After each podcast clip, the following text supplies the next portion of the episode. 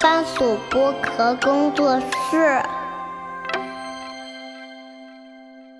世界太高端，我爱锦户端。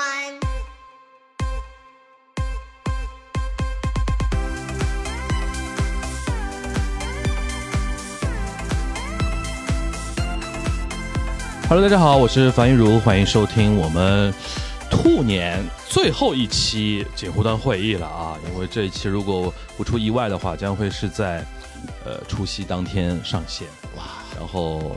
就是怎么说最后一期嘛，兔年最后一期嘛，请来了一个非常不一样的一个嘉宾。哎，大家没想到水象硬化还能有他作为嘉宾啊！我们先欢迎我们水象硬化的固定的那个嘉宾成员啊，我们关雅迪关老师。雅迪啊，雅迪老师啊，电动车老师，关博啊，现在一 身一身粉，一身粉。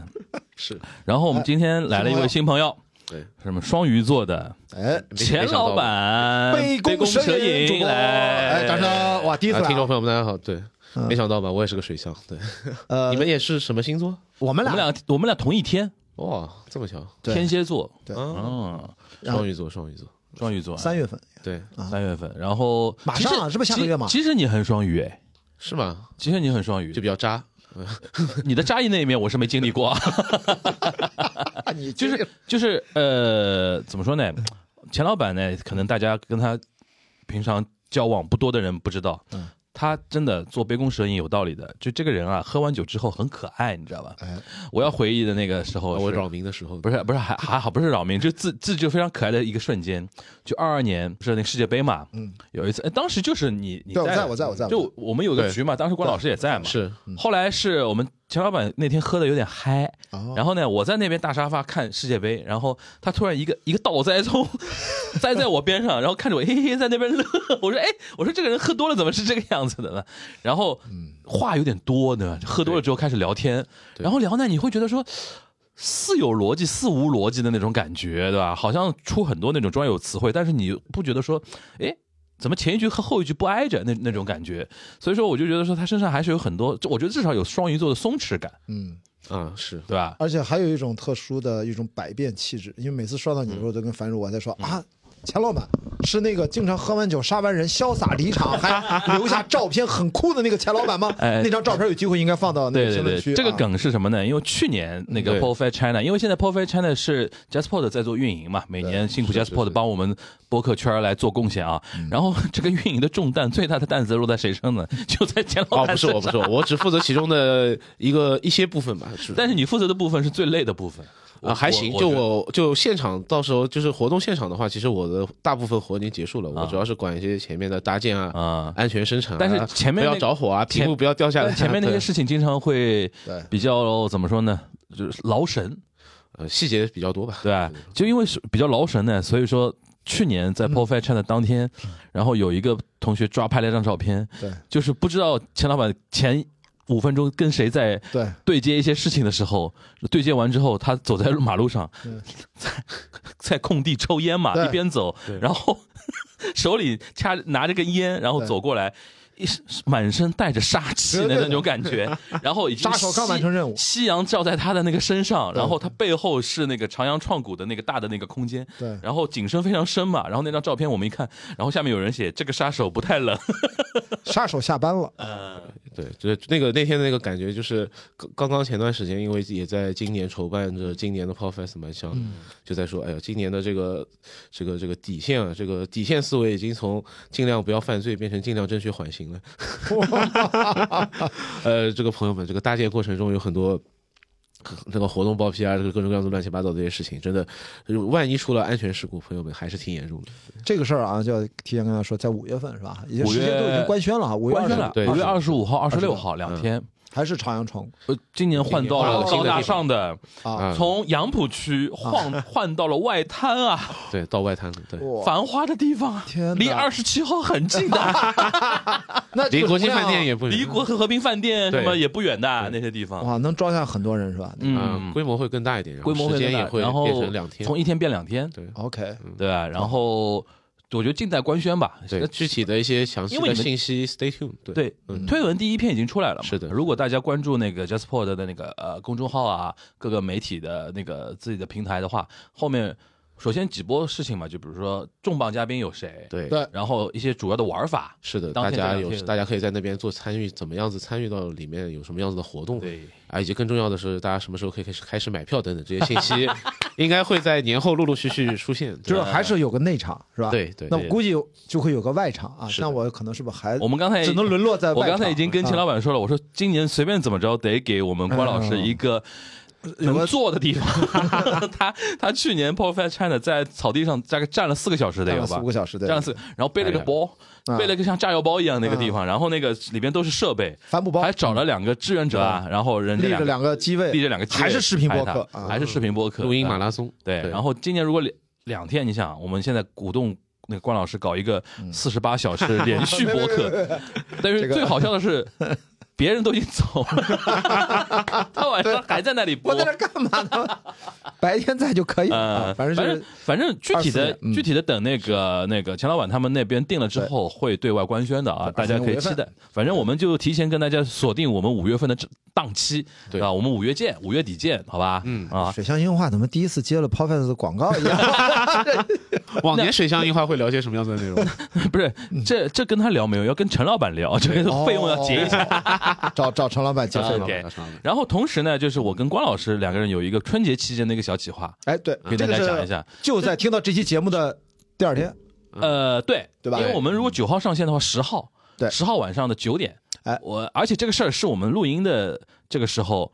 刚当定的天下午刚刚定的因为我在我在我因为我今天下午在那个还在买从电票啊估计是从北京到上海的那个高铁上嗯，我闲着没事儿嘛，我说哎，我说我说我说我把初一的电影票给买了，买了年因初为一的电影票，啊因为我是会，我也这个习惯有好多年了，就是年初一会把春节档的头部的几个电影都看完。哎然后自从去年跟他熟了之后呢，嗯我们两个人就非常卷，你知道吧？然后去年你初一看了几部，我一天五部看了六部，我对我我去年从啊我看到去年半夜你我至少去年看一五部天吧四部啊四四部四啊部到五部吧我。是看到了凌晨，所以我六把六部全看完。，对，然后因为我自己不是投影院嘛，嗯然后就想早点知道哪个电影成色好一点，可以跟我们店长沟通，说嗯对明天哪个多排一点啊，哪个多排。他是因为电影人嘛，对就对对，所以有这个有这个刚需，好奇心嗯对，啊，然后今天我在高铁上就开始买票，买完买完，我说光我们自己看也没意思呀。然后嗯我就问我说关老师，你有没有小红书的账号啊？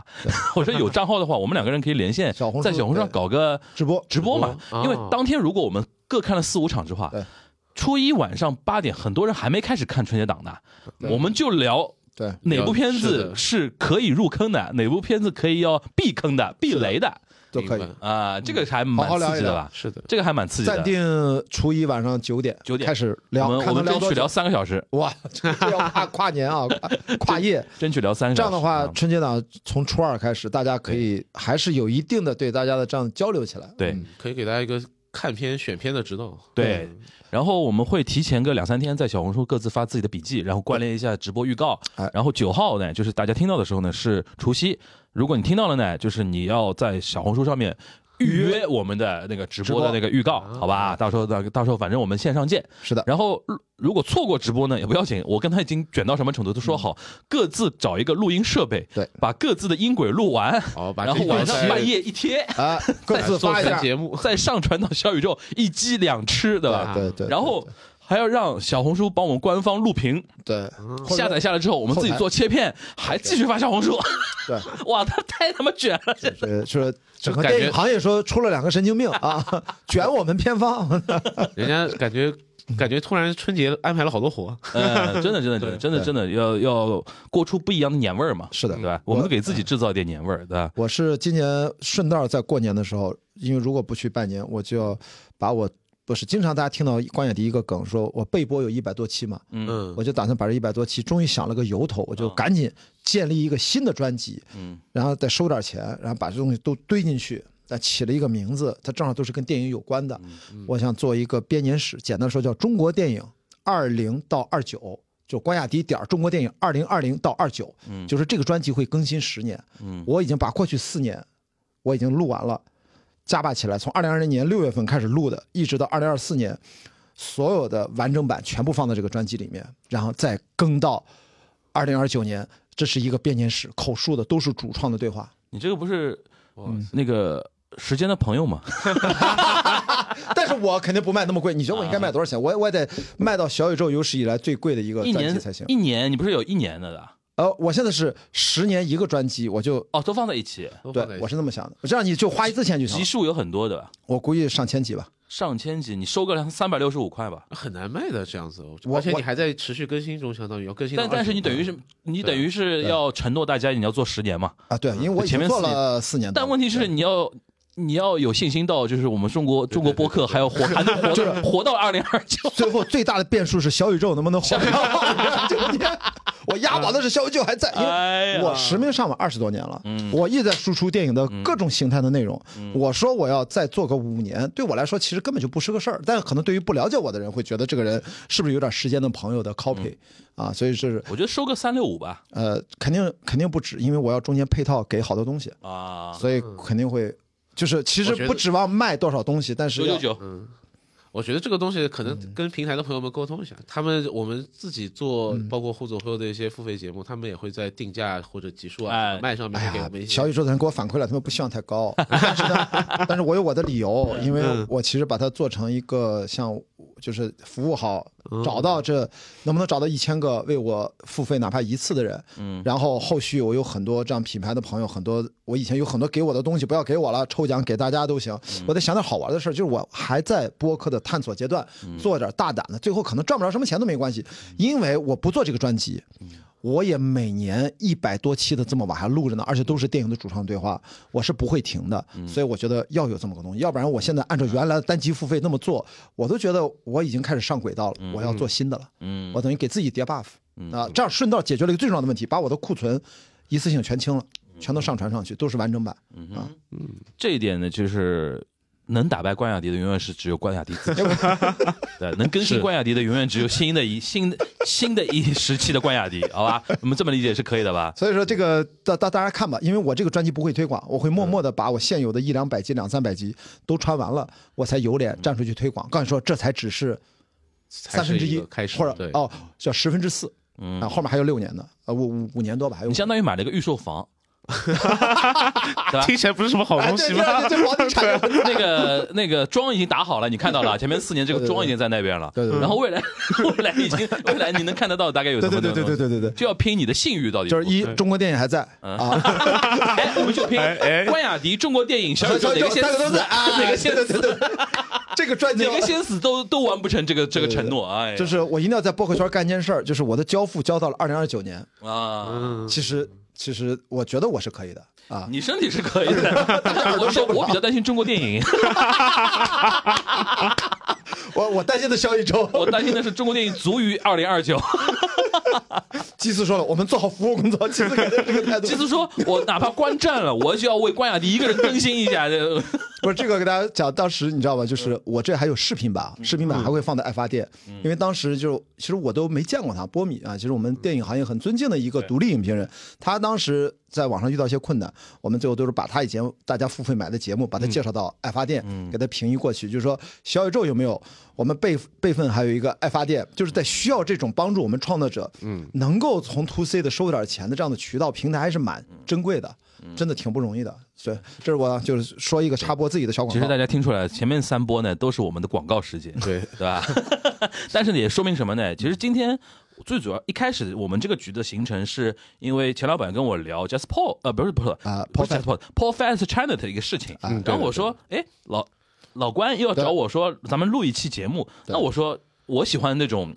流动性的、随时发生的一种状态，很很 那即兴就对开始了，对，就我说我们三个人那就录一期，其实我们摁下去之前，我们都不都不知道聊啥嘛。但是我一坐下，我就看到了一行字，怎么在你胸口？这啊怎么回事？人现在好会 Q 啊！对让我先铺一点别，铺一 点我点没别有的东说，西。我得自己说，我这很奇怪。啊就是其实看得出来，因为我今天那个我还还想说，因为我刚才还在说，钱老板平时给人感觉还挺 chill 的，做酒的节目嘛，对吧？杯弓蛇影，杯弓蛇影也很多年，三四年，四年了，一九年开始做，一九年开始做哇做到现在。哦，一九年是第五年了，对，但其实你看，他也蛮卷的，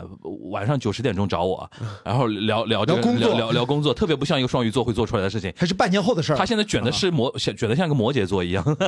我还好了，已经已经已经是在本公司里面相对比较 chill 的一个人了，哦，对是吧？对对对，OK，嗯，那你今年我们就稍微回顾一下，二二三年你《杯弓蛇影》录录了那个不更新了多久？更新了多少期？二三年，二啊三年的话应该是保持了常规的更新速度，大概在五十期左右，就除掉那还蛮厉害的那很厉害了你我们你们聊酒能还能聊对对对聊的那么满，啊，就除掉一些长假的时候，我们可能就偷个懒，就啊不传节目了。对然后就其他的都是按基本上正常每周会更新的。对，现在垂类这种酒的节目，你自己做起来，你会觉得说枯竭吗？话题聊不知道聊不知道呃聊啥了，都已经。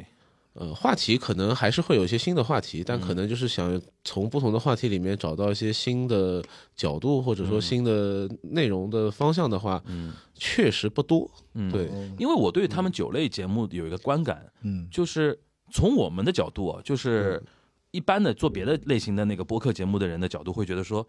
酒类好像卷到已经很难做出新鲜的那种感觉了。但是呢，我们会有一个非常非常 shock 的一个点。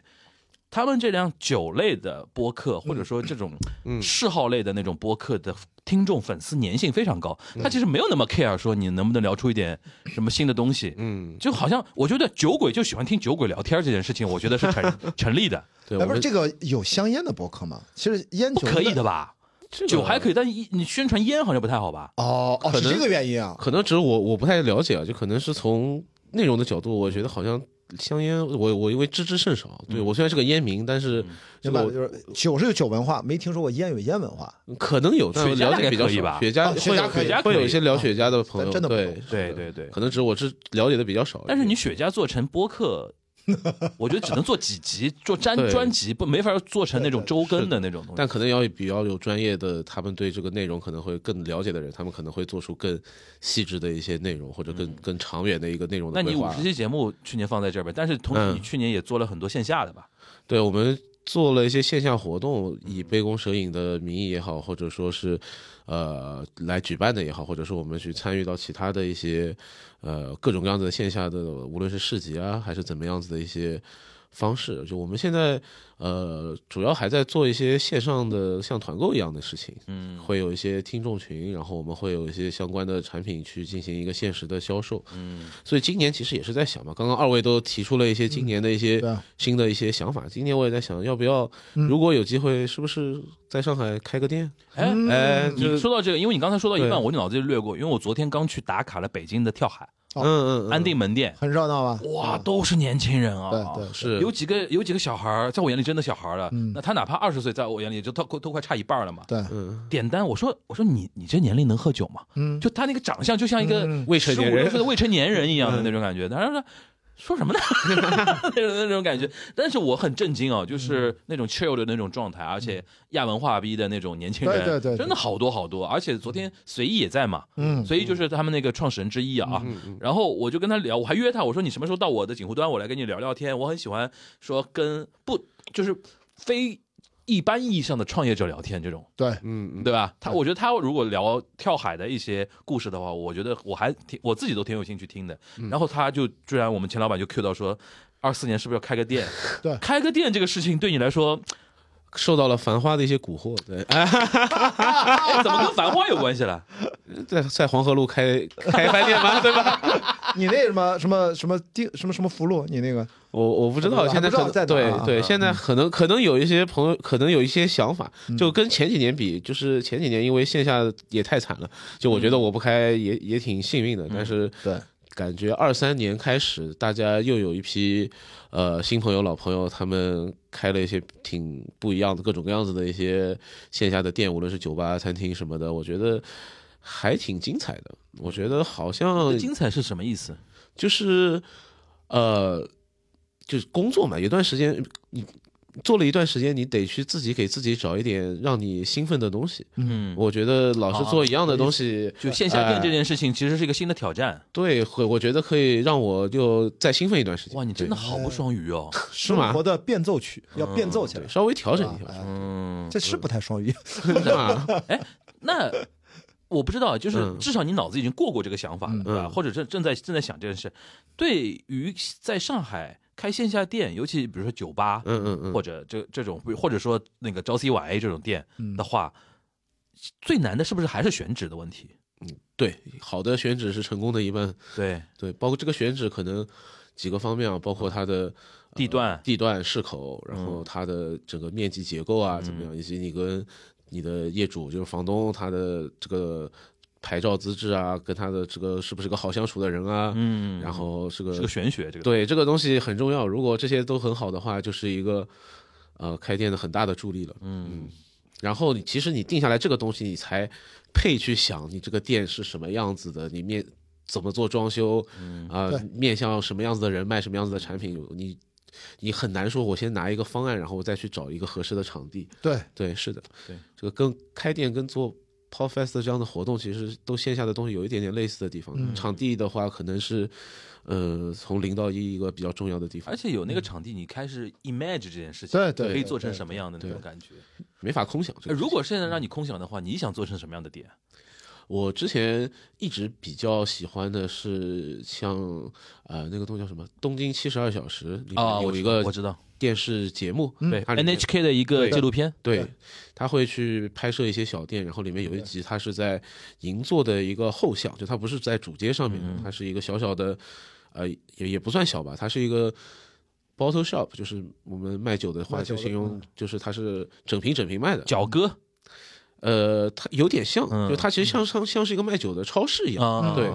然后，但是呢，它提可以提供很多的 SKU，很多的产品的选择，卖烈酒的，卖烧酒的，然后它还提供呃相对便宜的试饮，它大多数的产品是可以提供嗯比较那便宜的站试着饮，喝还是坐着喝？就站着喝，而你且看我说吧，我觉得他一说这么多 SKU，那肯定不会坐着喝，对，对不会让你翻台不翻台，不存在了，就你对，它也就是日本所谓的叫专门店嘛，对哦是的酒类专门店，是的，而且它其实大家。呃，肯定这个价格也比去酒吧喝要合算的，它其实相当于是一个零售店的一个那。你做社交吗？弱社交，强社交，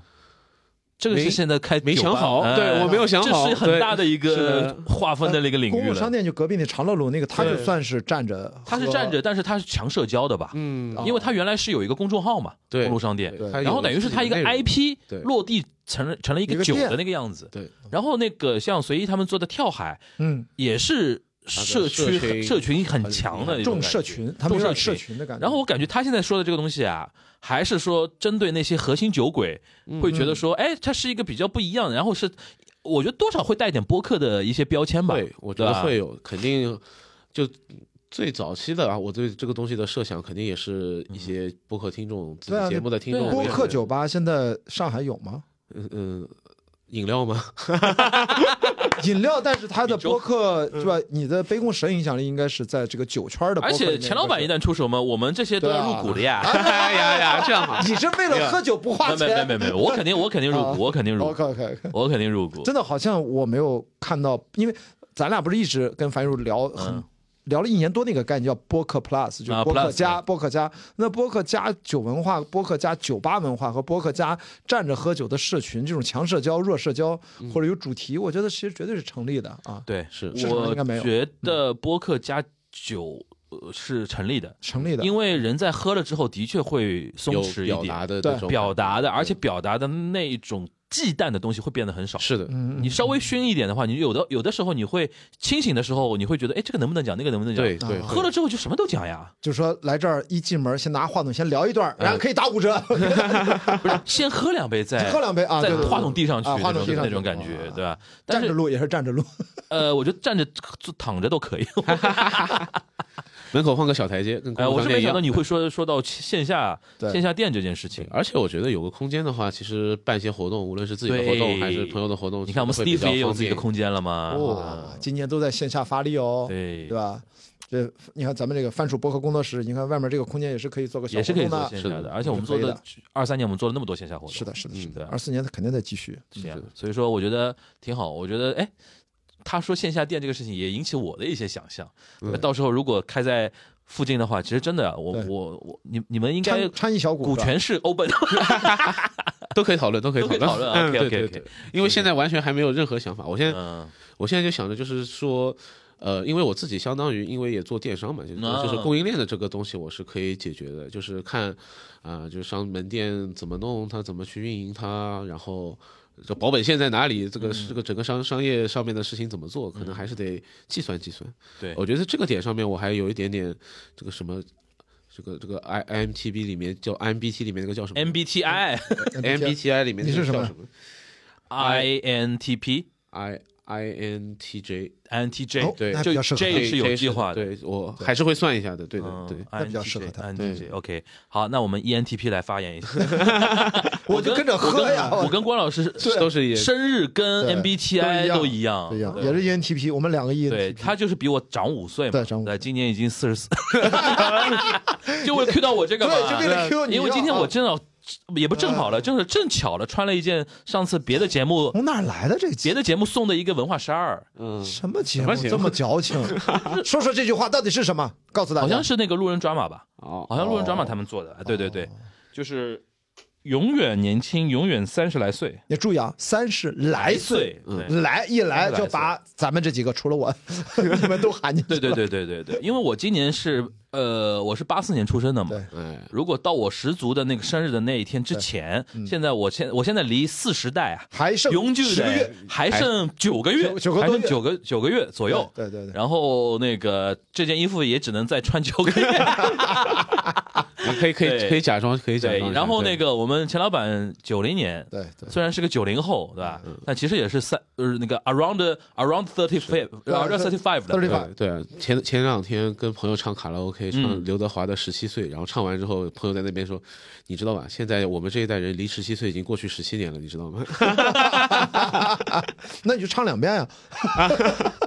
什么梗啊似的，真无聊。 唱两遍，我 的唱两遍十几岁，我天哪！但是你要知道，刘德华已经要六十多了，对。对啊，对吧然后我刚最近看他，因为要推他那个红毯先生，嗯最近跟董宇辉那个他这不是直播间招安了吗？最近变成什么中国电影协会的那个什么呃副主席副主席，副主席我看到那个网上传出来那个对视频，他们不是在北京那个文化就没办法，对就一定要大合影嘛。对然后大合影不是一排一排在那个人民大会堂那种地方对对对对啊对对，然后他就背着个手啊，在看自己的名字写在哪里，你知道吧？哇，就跟老干部一模一样。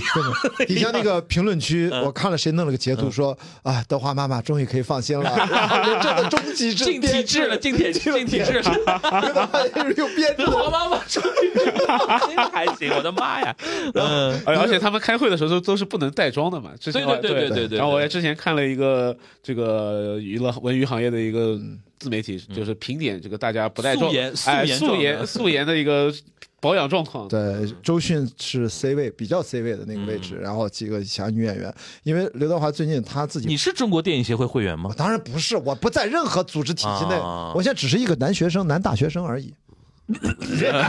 四十几岁的男大学 生，哎我就只有一个学校管着我。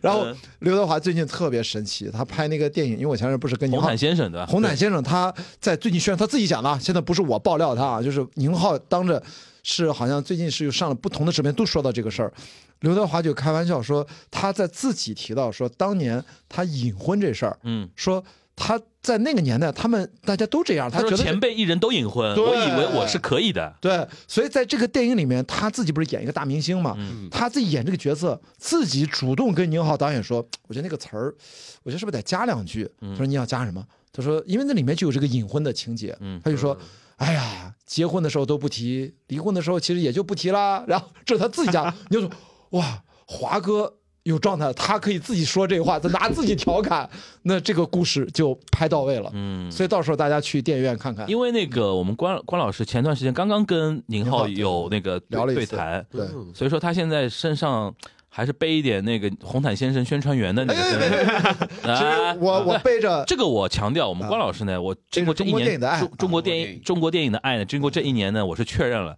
他不光爱中国电影，他很很爱他很爱他那批兄弟姐妹。嗯对对对，就比如说有一些有一些跟他关系特好的、特铁磁 的呢，我真的夸得下去啊。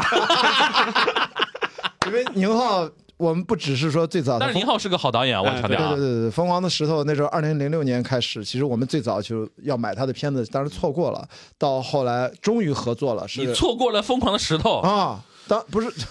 真的错过了， 哎真呀真的我哎，我们是最早最早看的，就你不可说那个以故事了，啊，啊你可以把这个故事录到你那个二零到二九里边去。那我得把 我这的。这十年我错过了哪些片 子？我得把我当时我的老板把于东于老板拉出来，让他回忆一下，嗯那他错过的机会就多了。嗯行，但是他得到的机会也更多嘛。然后呢，再到后来是因为我跟宁浩导演也有合作，这个再跟大家讲，那的确是关系当时是紧密的合作，黄金大劫案那个阶段，嗯我知道在小马奔腾那是我们投的，也是全力以赴帮导演宣发也，也是我做的。再到后来这么多年一直有合作，而且我已经错过他。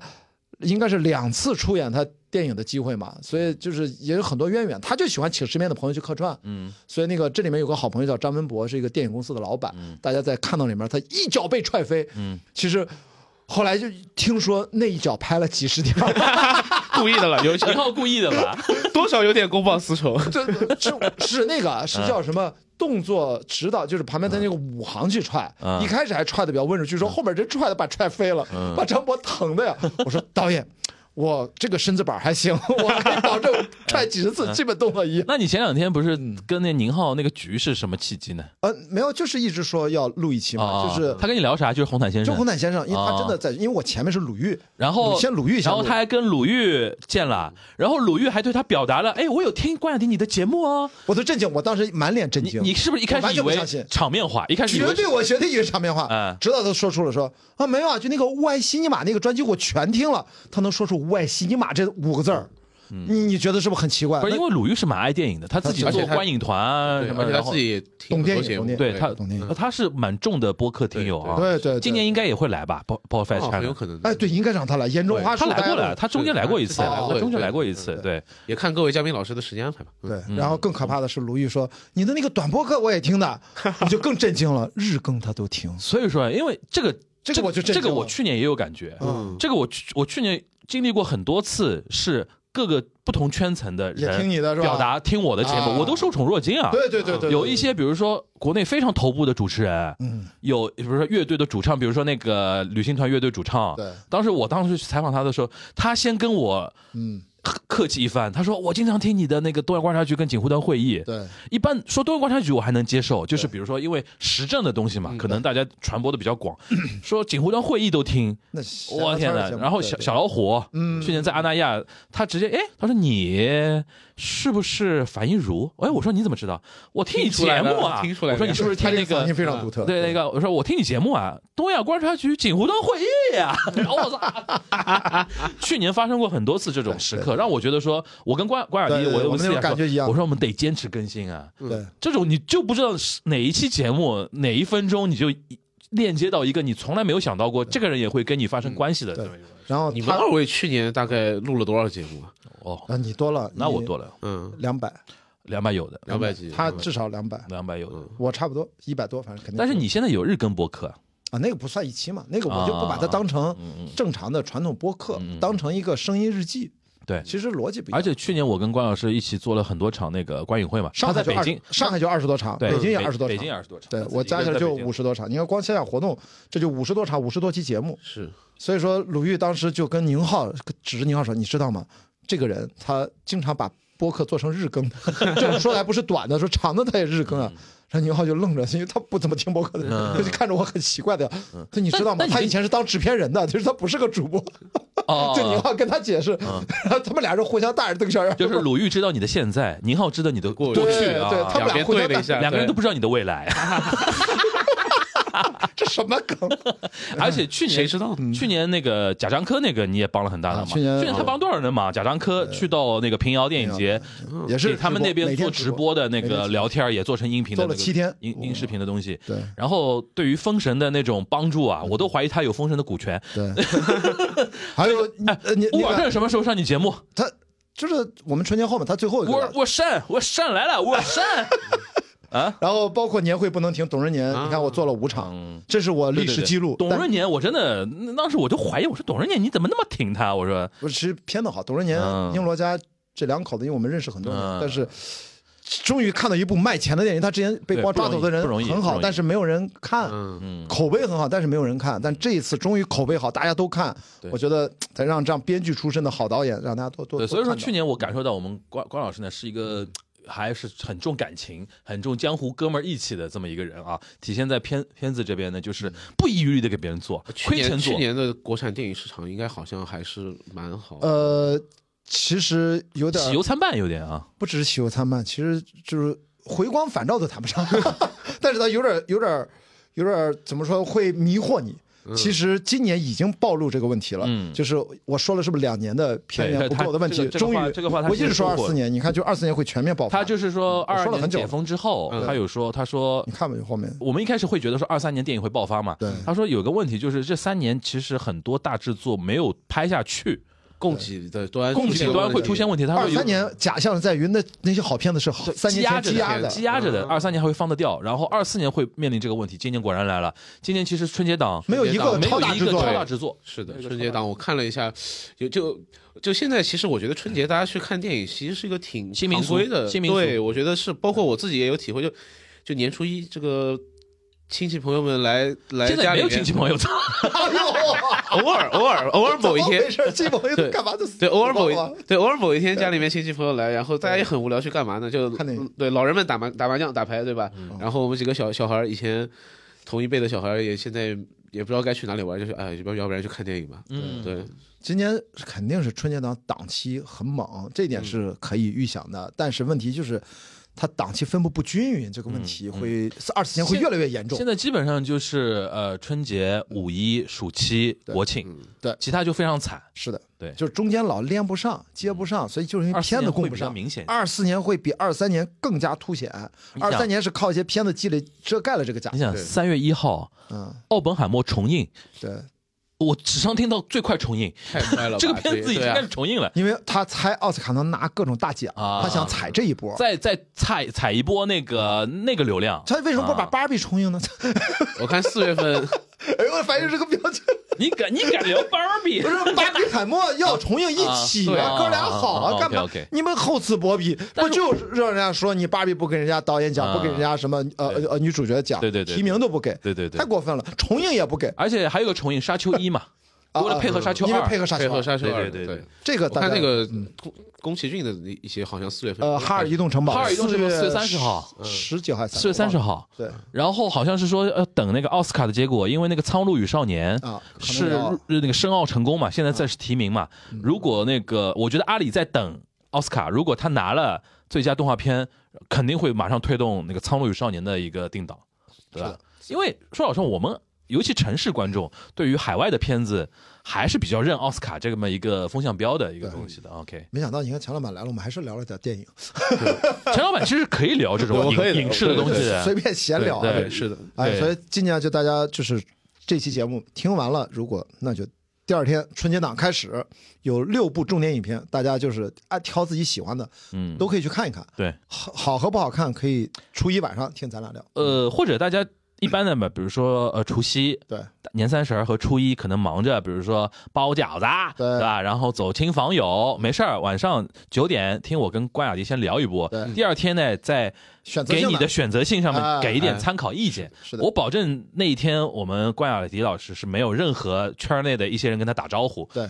人家拒绝一切招呼，对吧？这次兄妹要谈合作，都是谈春节档以后，以后或者了啊观影会在上海做一些啊。因为春节档不愁卖嘛，这不愁春卖节档不不愁愁卖，你做啥广告？现现在，而且告诉大家，其实哦，其实听到这期节目已经来不及了。他那个优惠的那些十九块九的几块钱的嗯优惠票价，应该都卖的差不多了。对啊，大家最近这两天在拼预售。呃，我觉得像一线城市会卖的比较快。如果大家比如说相对小的一些城市对，因为可能现在大家听我们这期节目的时候还可能还在回家的路上，对对吧？打开自己的 A P P A P P，看看自己的所在的城镇对里边那些影院里边，我估计还是会有点空座儿的，对吧？是的那是的嗯可以可以可以参考一下。你今年过年应该是在上海过，我今年我好多年都在上海过，基本上过年我到上海来以后，基本过年都在上海这嗯边。嗯对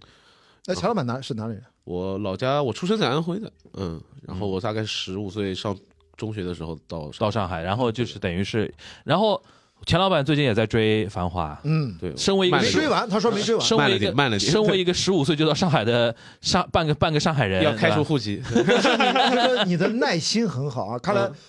钱老板是一个不随大流的人。对，LEC 毕业的嘛，啊啊，这有什么？嗯 伦敦政经怎么可能随大溜儿？没有没有，主要主要是懒，主要是呃有有的时候是没空，有的有空了以后也懒，对哎，那你说说嗯，里边会勾会不会勾起一些你小时候的一些对于上海的回忆？我我小时候那段时间不在上海，但啊是我觉得后面其实是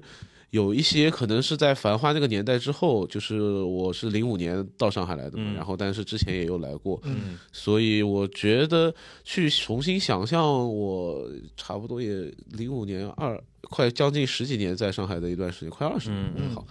你有你挺不一样的。你有没有我觉看到前面就是这个跟喝酒有点关系？就嗯那个玲子不是太爱喝酒嘛？你看那里面，他其实发现他喝啤酒、喝任何的酒，他用的杯子都是不一样的。就是说嗯，人家那个细节很讲究，讲究啊这个角色讲喝什么酒，是用啤酒嗯杯、啤酒杯用威士忌 whisky 杯还用红酒啊，还有什么白的兰地啊，白兰地是吧？都是，所以你会注意这样的跟酒的相关的细节，你会马上会很敏感。哟，这是会会会是吧？你还有什么嗯你发现的点？会会有会有一点。点点穿帮的地方是哦，他太好了，我来批评一下，批评一下来啊，听听这个干应货该。应该是有一个那个场景里面，它嗯会出现了一个在九十年代还没有成立的一个啤酒的品牌的啊一对个我听说的嗯灯哦箱还是一个装饰画的一个场面，对哦。但其他还好，不影响这个东西只啊是，这个就还好就对不影响它他的这经个常引用一些那个年代还没有过的歌， 所以说导演啊，但是你说那对个哦但是叫那技术个性失误，用歌我觉得还能说得过去。用歌毕竟是 BGM 嘛，对它但是是用对歌来讲一个啊故对事对或者是讲一个态度的一他个。并没有说这首歌一定是当对年对对的对嗯那个歌。他没有说设定说当时他们的一个路边的一个小摊儿放的哎这么放一个的放的对一个。对对，它不是有声源音响对，嗯对它叫对无声源的主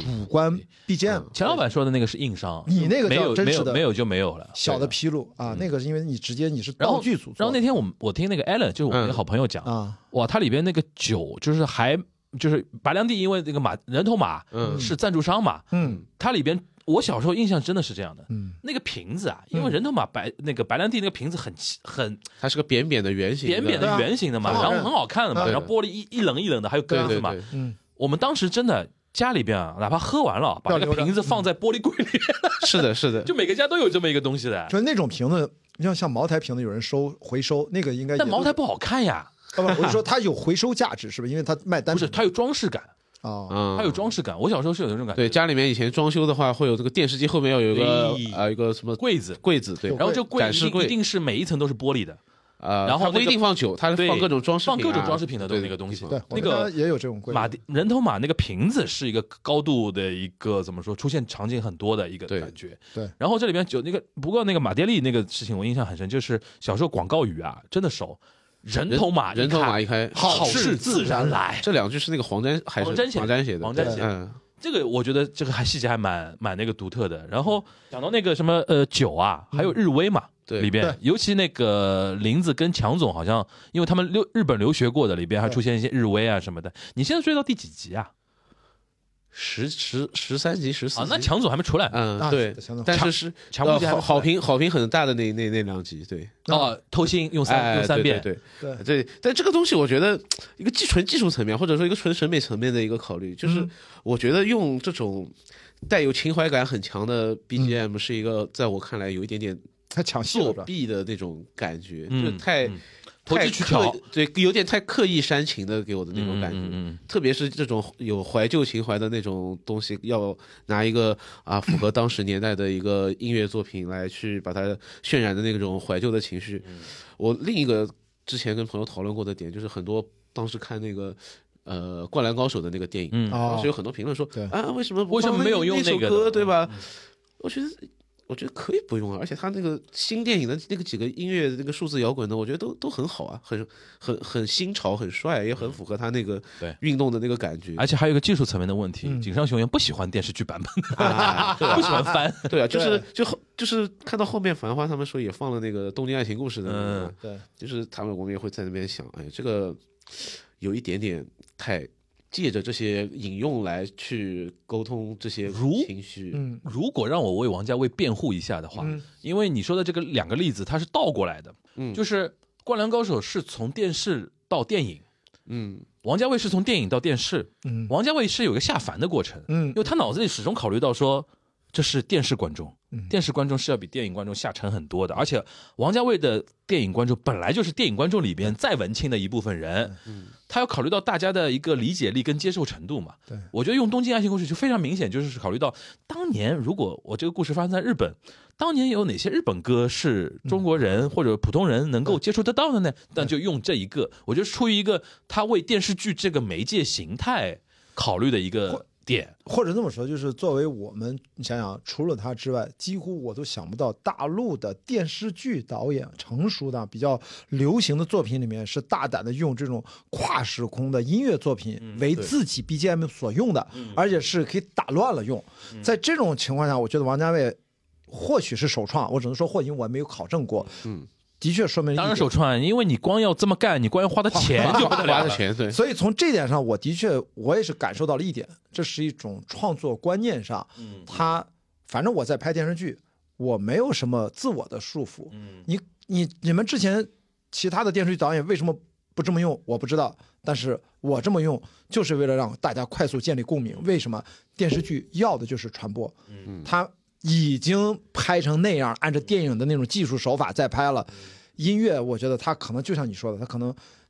可以说它是偷懒也好，作弊也好，但是在我看来，他就说我某些是比较高的，嗯没有必要拍那么精致，但我就那是我的美学追求。但另外，我一定在某些方面，我真的就是迎合观众，我就为了它其给实你得在通做俗化。在作品性和传播性上做一些些平衡。所以说，这个东西你从两个角度来看，它其实其实他都想要，嗯他既想要自己完整的美学表达的呈现，又想要我是拍了个电视剧啊，这不是拍东邪西毒啊，你觉得我一个有个问题，其实有几也憋了几天，一直想问广播。嗯，你觉得王家卫这一波啊，这一把啊、这一把无疑是成功的啊。对对对，就是现在整个上海，我觉得上影集团董事长王健儿嗯，最近开心死了，对对对对这五个亿没白砸的 那个感觉。对，然后豪赌，你觉得会不会卷到嗯华人圈的一些顶级导演下凡来拍电视剧？因为我觉得像腾讯，嗯嗯，现在我觉得优酷没什么可能，优酷已经挤出嗯，那个那个那个里边的。嗯，爱奇艺跟腾讯，我觉得后面真的可能会再尝试，比如说找李安，我瞎举例子啊，陈可辛，嗯，呃，甚至吴宇森，陈可辛其实一直在拍剧嘛，只是在拍海外的那些。呃，他电影嘛，电影和海外的一些剧嘛，剧吧白对天对是对对，陈可嗯，辛一直会拍剧。那比如说李安、侯孝贤，其实呃侯孝贤不行了，好像侯孝贤好像那个了，对对吧？？然后比如说吴宇森这种，或者说徐克这种，爱奇艺是跟姜文认真谈的，哦，在谈吗？其实早就谈了很多年哦了，但是这个也不算那什你么觉商得业机密啊。那你觉就得姜文老师会不会因为王家卫这一把成功， 哎，咱也试一是？对，我试？是我是一说， 觉得很有这个都是我们刚才在讲一个本质，就在打破规则的人。嗯，嗯其实王家卫他就是打破了对一个的，规则，对的，对的，你管他成败，反正大家的确是你说的那个作弊，他起到效果了。嗯可能他不觉得他，他说我要打破规则。而且我觉得王家卫其实你更从这件事情看出，他是有一个世界性的一个导演。嗯他其实承接的是，比如说马丁斯科塞斯这些人，不是他也们开始都开始他拍们剧拍了奈嘛，飞、拍 HBO，对吧？对他其实更觉得说，哎，我是世界性的一个导演，我就应该拿最好的制作来拍剧嘛。对，所以说最有代表性的，我都觉得反而就是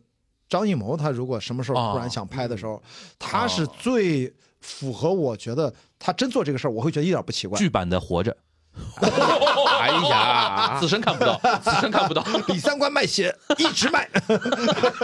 卖血三十集。天哪李！三观，然后我觉得张艺谋他一直在求新求变，嗯然后他也不介意别人怎么评价，嗯，对然后张艺谋、姜文、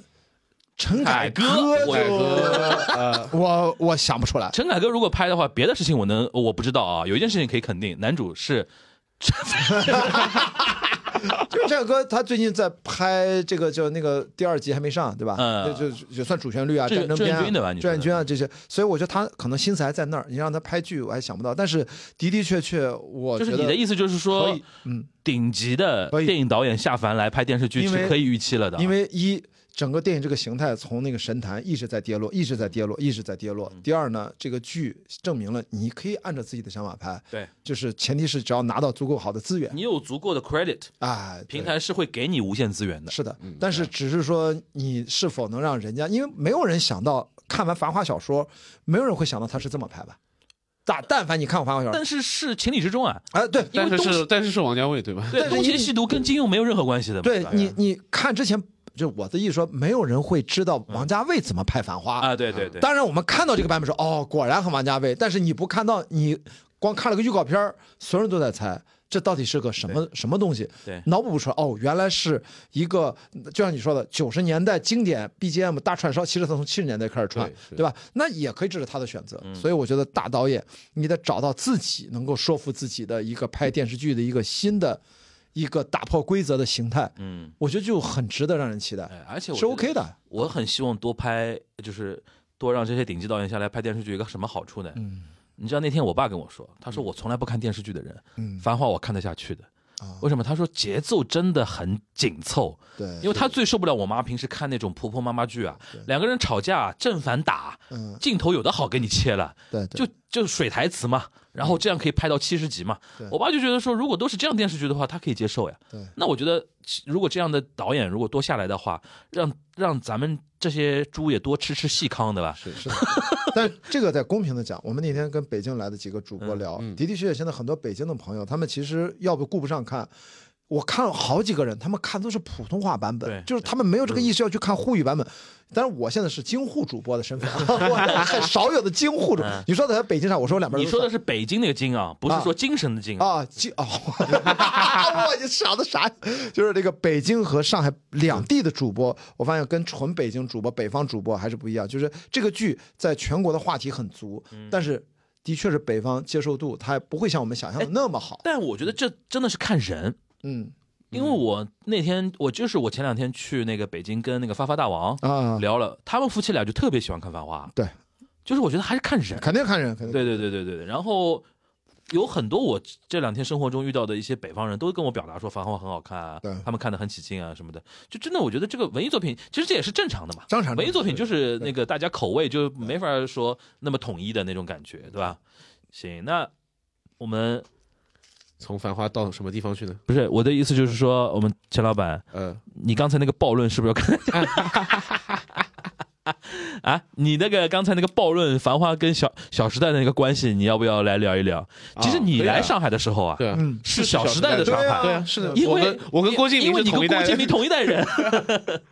我跟郭敬明是同一代上海移民，对对对对对对，他从四川，对你是从安徽，对，我觉得就就。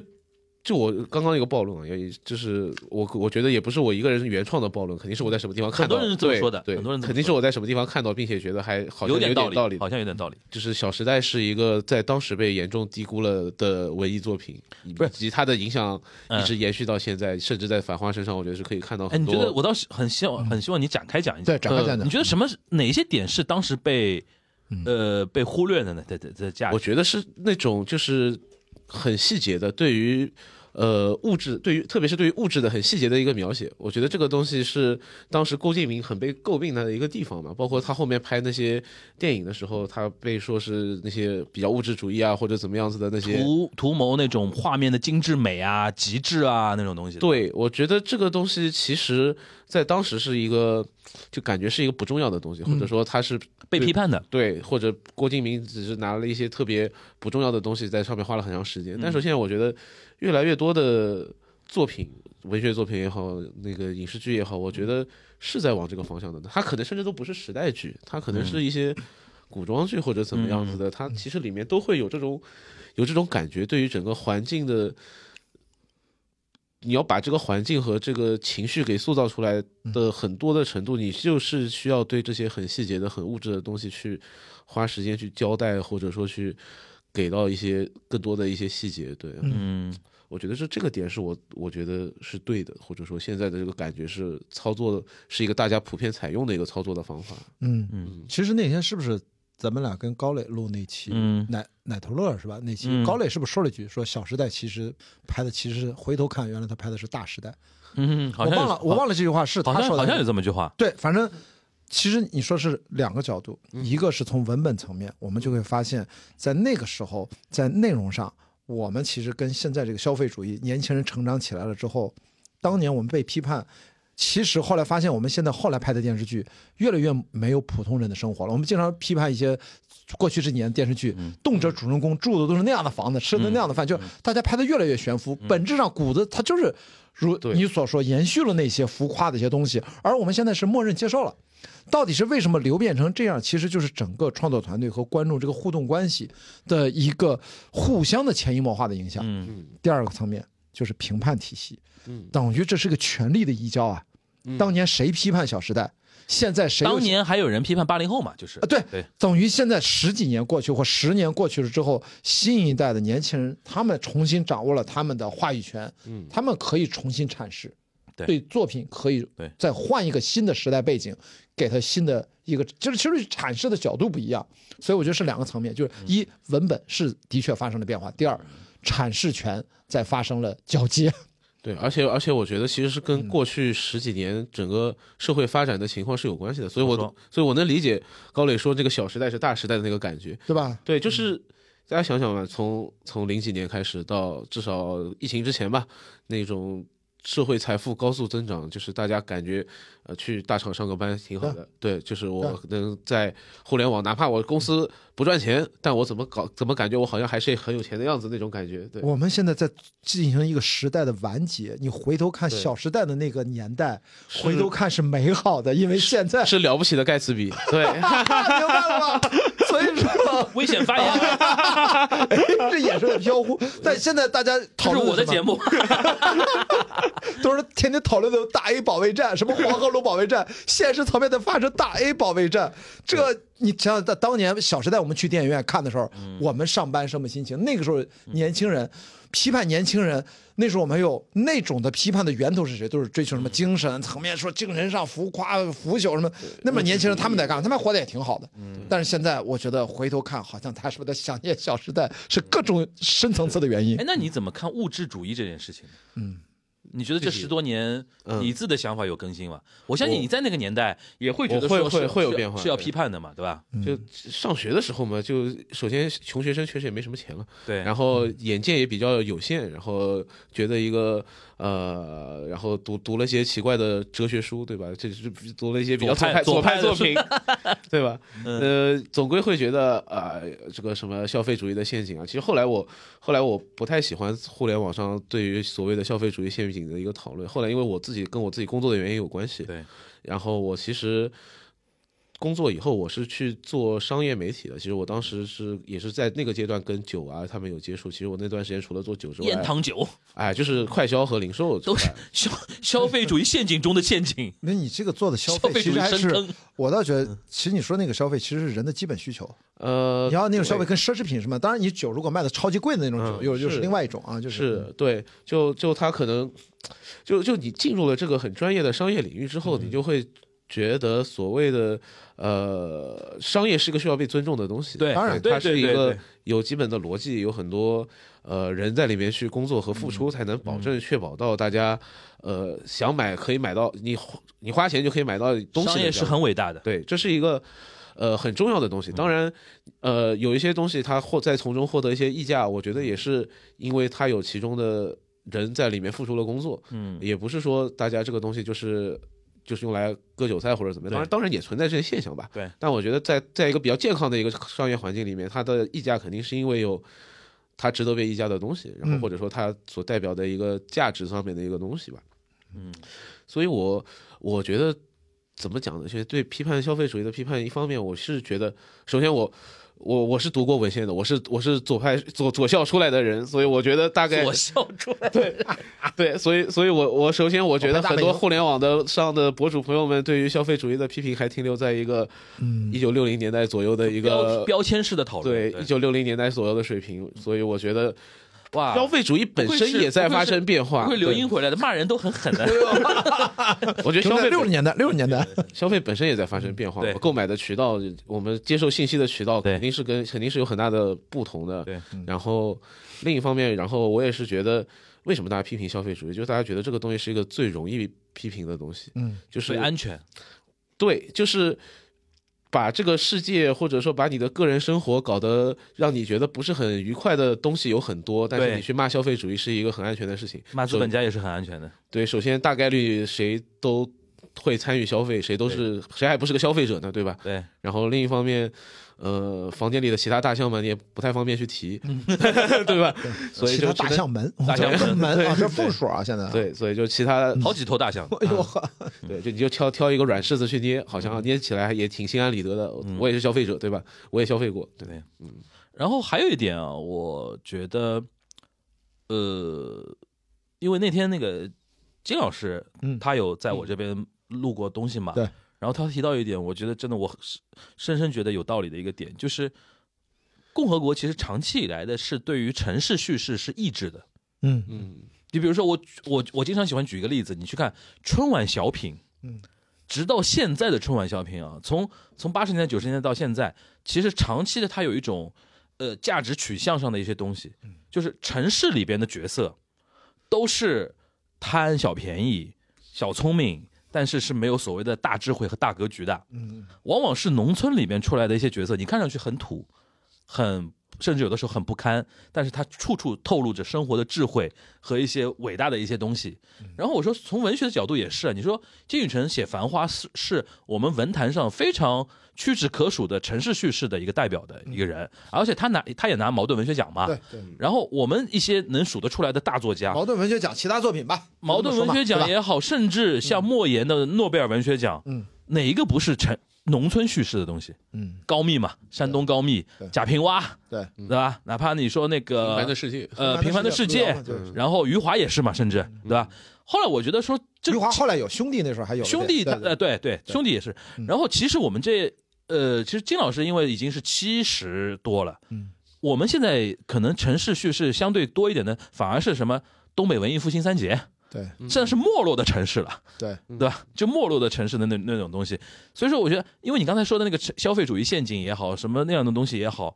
你而且尤其刚才那我觉得钱老板说的那句话，我觉得还蛮蛮深刻的，就是你现在会越来越尊重商业这件事情。嗯，我觉得有一有一句话，我觉得可能不太不太正确，但是我很想提出来的。我们经常现在不经常说什么去呃去实呃去虚向实嘛，嗯嗯要做实业什么东西，为什么像金融像那种东西，大家就会觉得说不应该去做呢？不应该尊重呢？这两天大家讨论 A A 股大 A，嗯嗯这就是我们不按照金融的本质的一个道理逻辑在运营的一个市场的一个结果嘛。嗯对吧？就跟我们男足是一样的 嘛，就是我们首先我们首先没有一个尊重嗯去做一个东西，然后呢，时间久了这个东西没弄好嘛，又说你本质上你是不不好的，我们不要。嗯对就这个，我觉得这也是一种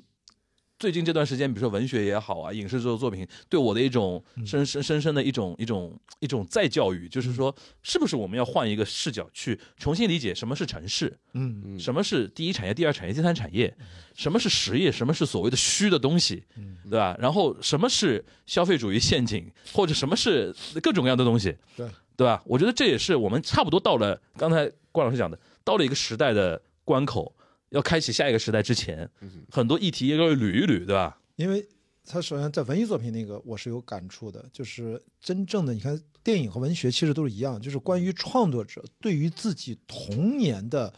已经废弃的故土的永远的一种再想象。嗯，那么。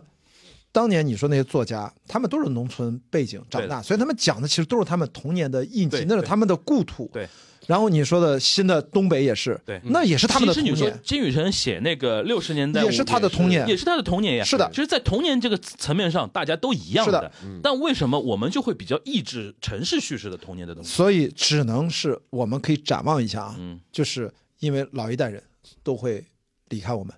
即将我们在未来的二三十年，你会看到越来越多的年轻的文学创作者，嗯他们会有精神废土，会进入到虚拟、网络、数字化，他们也会有他们的精神废土，也会有。嗯不管是科幻文学、玄幻文学、网络小说，我们的文学还会在，所以说它已经会慢慢的脱离，可能不只是传统的乡村对、破败的城市，可能未来就是你刚才说的，在现在大家可能语言不详的消费主义和一种精神的荒芜的时候，他要寻找那个真实性的东西，包括互联网，互联网，对他一定，比如说，可能他写的什么大厂年会不能停，延伸出各种的相关的一些文学，对吧？那就是这个真董润年的亲大 哥，就我想说，因为董润城年市，姓关吧？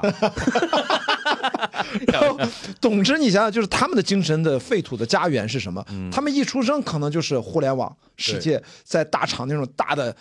巨大的体制的这种不是大的一个几万人的大厂里面上过班，然后他们诞生的大的系嗯统文学作家，他们写的那个东西又是另外一个精神风貌，嗯所以我觉得这其实背后其实是时代，嗯，所以我觉得这个是我能理解的。嗯但至于到经济学的问题，这个就得拉着高磊一块儿 聊 了，他一定我想他会叭叭叭叭各种坚决，嗯等等一等一批三十五岁离开大厂的朋友们开始搞文学创肯作，定是你想想会。有对，下下一代作家，也就是十年、二十年之后，他们的童年、青春的记忆，洒过泪、洒过血的地出方现，新的钢的琴啊、漫长的季节啊啊这样的东对西。对对对，年会永远不要开啊，就类似于这种， 就是我觉得这就是时代滚滚车轮往前走。嗯我觉得我这一代其实能够共情，就是就东北这块儿，因为我就经历了父母整个九八年那时候下岗那一轮，我是亲身经历的哦嘛。你你父母也经历对过？我父母经历啊，他们就是就是下岗职工啊。他们是什么行业的？原来我妈就是缝纫机厂的，这不最典型？青岛哦棉纺织业也是因为当青时重青重岛地啊，对啊青岛、上海还有哪儿？武汉、成啊都还是什么地方？是中国的几个什么清访的清访基地？对，嗯青岛都是还有东北对吧？东北因为我我记得我小姨都是国民一厂、国民二厂、啊国民三对厂对对，我妈是缝纫机厂，缝纫机干嘛？缝纫机他妈制线的，就是对它是个那一龙套一产业里面的，就是大家人口物资嘛，是对呀、配套的呀，所以说要下岗就咔嚓就都没了，所以我是理解那一波了，但是再过二三十年再看看，因为我这中间都是要差个二三十年，所以这个值得期待，我觉得会有大量的就这种废土和电子废土、互联网空间和着我们的现代后就是后后都市生活这种，我觉得就是消费主义盛行之后，人的精神的思考是什么，就我觉得在接下来就会慢慢体现出来。嗯对，讲到另一些城市文学的话，其实我倒印象蛮深刻的是那个王占黑写的一系列的关啊于上海的一些东西，嗯因为他他相当于我的同代人嘛，其实而且也带着那种所谓从一个小镇到上海来的这样嗯子的一个、对吧嗯一个视角，其实他去。他写的上海其实也是蛮有意思的，而且是我，就是我小时候，我我我我经历过的那个时代的那个上海，二二零一零年代左右，就所谓的世博会前后的那个时候，那种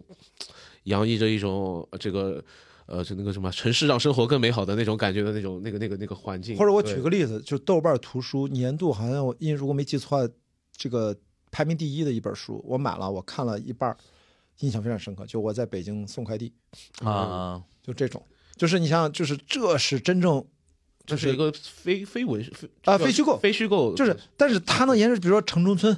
比嗯如说这个东西，比如说北京当年那个都已经消消消失了的，就是大概就是以前现在都变成各大互联网公司的一个呃呃公司地址了。很多人都呃，现在北京还有就是就每天就是打日零工聚集的一个地方，那个地方叫啊马驹桥，嗯，就类似这种，它是平行发生的。其实当时我们其实已经有了，嗯就是，但这个我们就不多展开了，就呃呃，北京折叠折叠北京忘了，就那个郝郝景芳弄的那嗯些，那对吧？王占黑他主要写什么呢？他其实他写小说，其实他他的小说里面其实会有一些，呃，怎么讲呢？偏社会底，也不说社会底层吧，就是他是一种比较边缘化的一种一种一些人物，比如说他可能会有里面讲到一些呃精精神病人或者是一些、呃。我印象很深刻的，他那个小花旦里面其实讲的是一个同性恋者，嗯，然后还有一个，呃，还有一些比较边缘的，也比较关注什么，也不一定是边缘吧，就是都市生活里面的一些话题。我比嗯如说一个在大厂上班的女那个女性和她的这个家庭之间的一些关系等等。对，嗯我觉得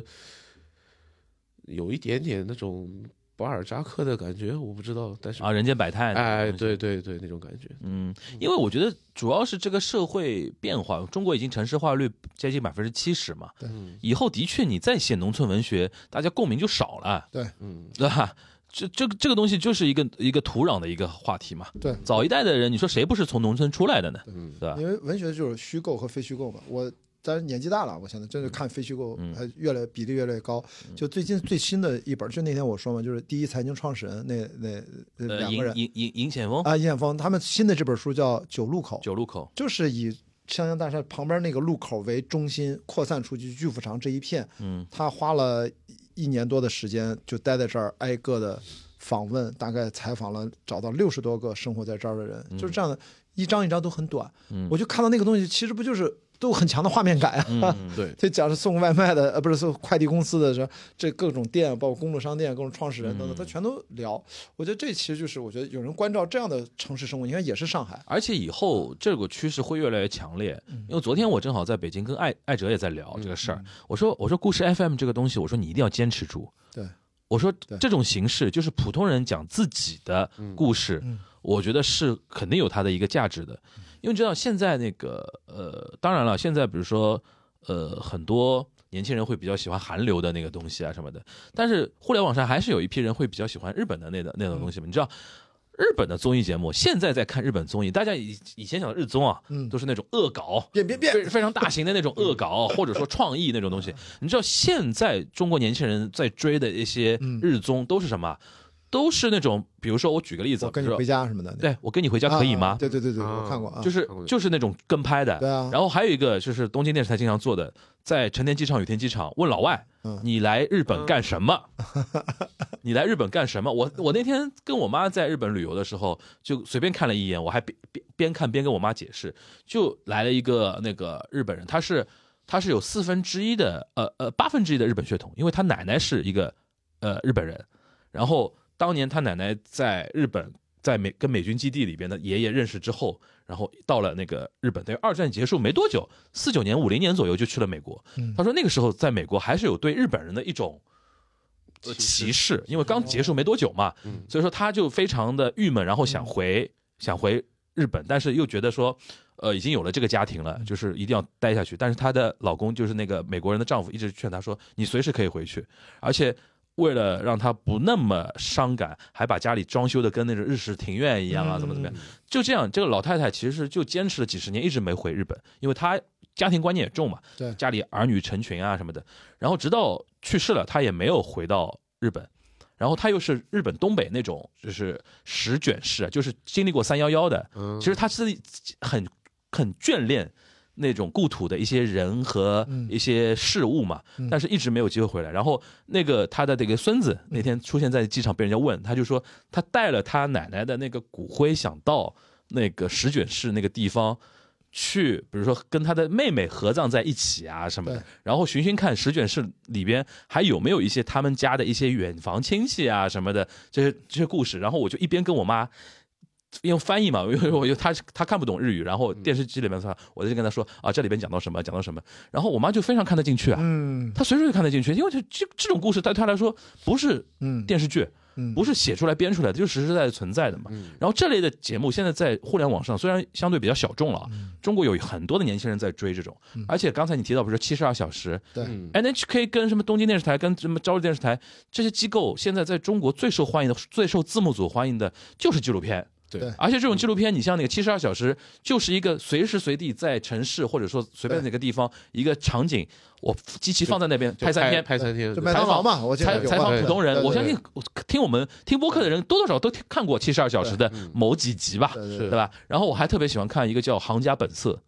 就采访各行各业的人，甚至采访过银座的妈妈桑。嗯所以说那天我看那个林子那一集，啊它里面很多细节，我说肯定是借鉴了那集妈妈桑的那个节目，嗯比如说带着。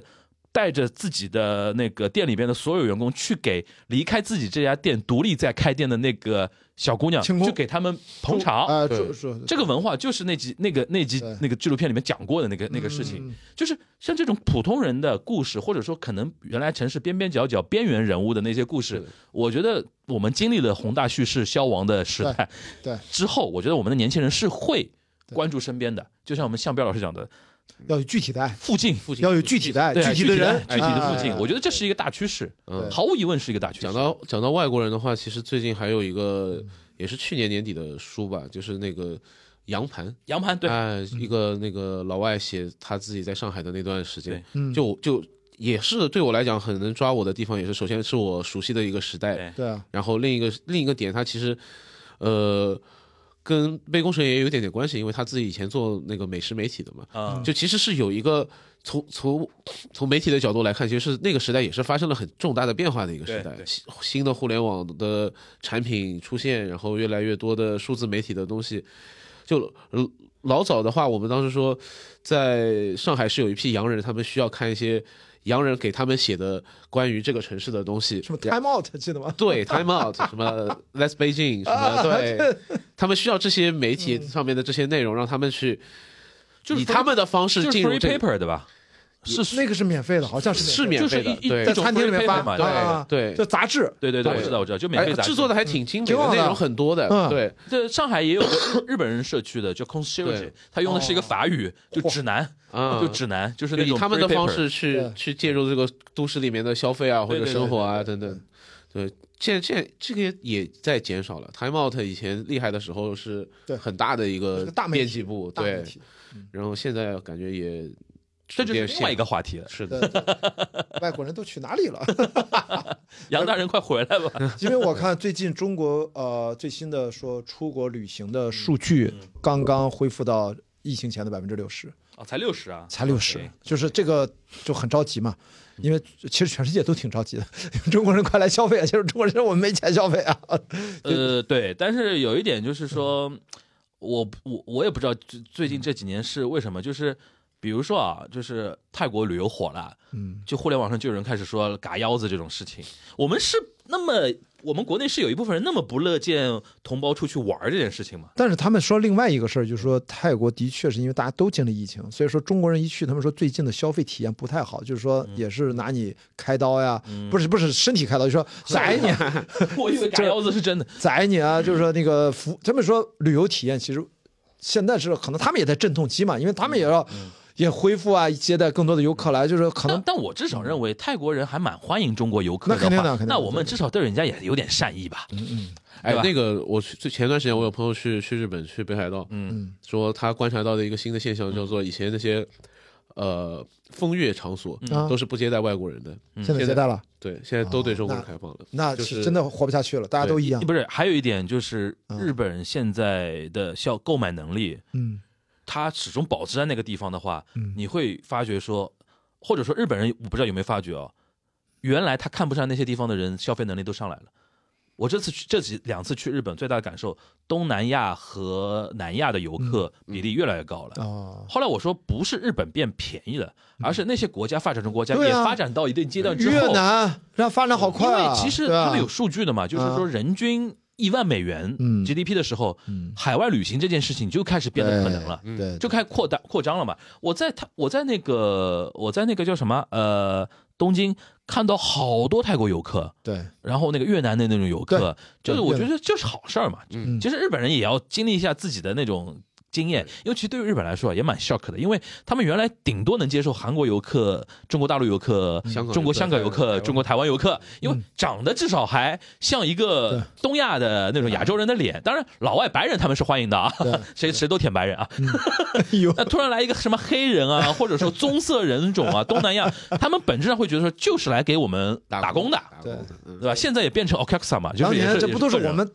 不是我理解你的 那个，就是要接受，要接受，嗯因为的确就是现在东南亚人家就是在一起发展，发展经济，而且日本真的的，便宜了，嗯，真的便宜了。那天跟我妈去东京，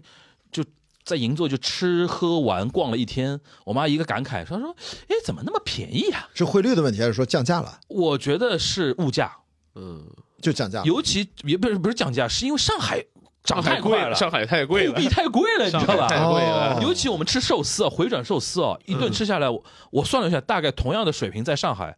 同样的东西，我嗯在上海大概是日本的东京的价格的最起码两倍，甚至两到三倍。我要说一个呃不不算私人八卦，因为我不是说我前女友移居日本了吗他？又要说前女友啊的事情，我就这他那小红书不老推送，我就这样看他在日本小红书很懂你，总归推给你看因。为我就，但是他我前女友她做那个真的挺好看的，她她家徒四壁没有，嗯她就是因为她搬了个新房子啊，她是要去日本捡了一些家具回来，其实这个捡是指这不都是二手要互哦他那相个赠送嘛，对对对对所以他推着自行车一点儿点儿弄回来。在这个过程当中，虽然他有些细节就回应你这个，他说吃一个越南粉儿，就那个 pho，不对，八百日元折合三十八块人民币对左右38，就说那个大碗台拍了照片儿，嗯他说这一碗三十八块钱在比北北京肯定便宜。怎么可能三十八吃了这么一大份儿？他就他，你看这不就呼应这个？好像现在就是咱物价涨了，人家没变。就是也就是说，如果十年或者二十年前也是八百日元，可能也等于三十八元的 f 嗯对，可能咱也觉得它还挺贵呃，的。不是。十年前，首先汇率就是八百的话，基本上就是五十人民币，哦哦哦而且那个时候的五十人民币对于普通工薪阶层来啊说是啊很贵的。 ，OK OK OK，就这也算现在你在上海核心 CBD 区啊你白说领啥要点个白外领卖要就白领要50吃个午你饭，买杯咖啡，什么对拿铁什么都四十二，就是如果超大杯，我老买超大杯，他们星巴克什么都四十二对。，对啊，天哪！就是这样的。我我现在突然觉得我亏了，我他妈就是这个课题我觉得是留给日本人的课题嗯啊，因为日本人现在也有一批经济学家说，这样其实会导致日本。的那个怎么说呢？通通缩啊，或嗯者说，因为越贵的地方，虽然比如说像美国，真的我们要承认，美国就是全球经济最好的地方。嗯美国现在贵到什么程度？前两天我刚跟一个姐妹聊天，她从刚从那个西雅图回来，嗯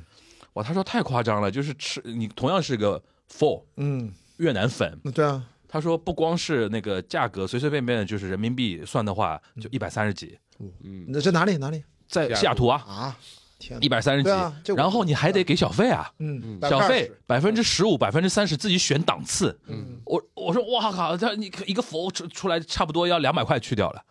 对对吧？更不用说那种高档的那种餐厅。但是对你说物价贵不贵贵贵归贵吧，嗯，就是物价贵的地方，你的收入水平也高呀。对啊对，啊，对，收入水平高了之后，你才会有更多的消费投入进去。我说这个 f o 这就样是赚起来了嘛？我在纽约，我在旧金山都吃过嘛，嗯就是那么贵啊，就二二十多美金嘛，你就是很正常啊，就这个没真没辙。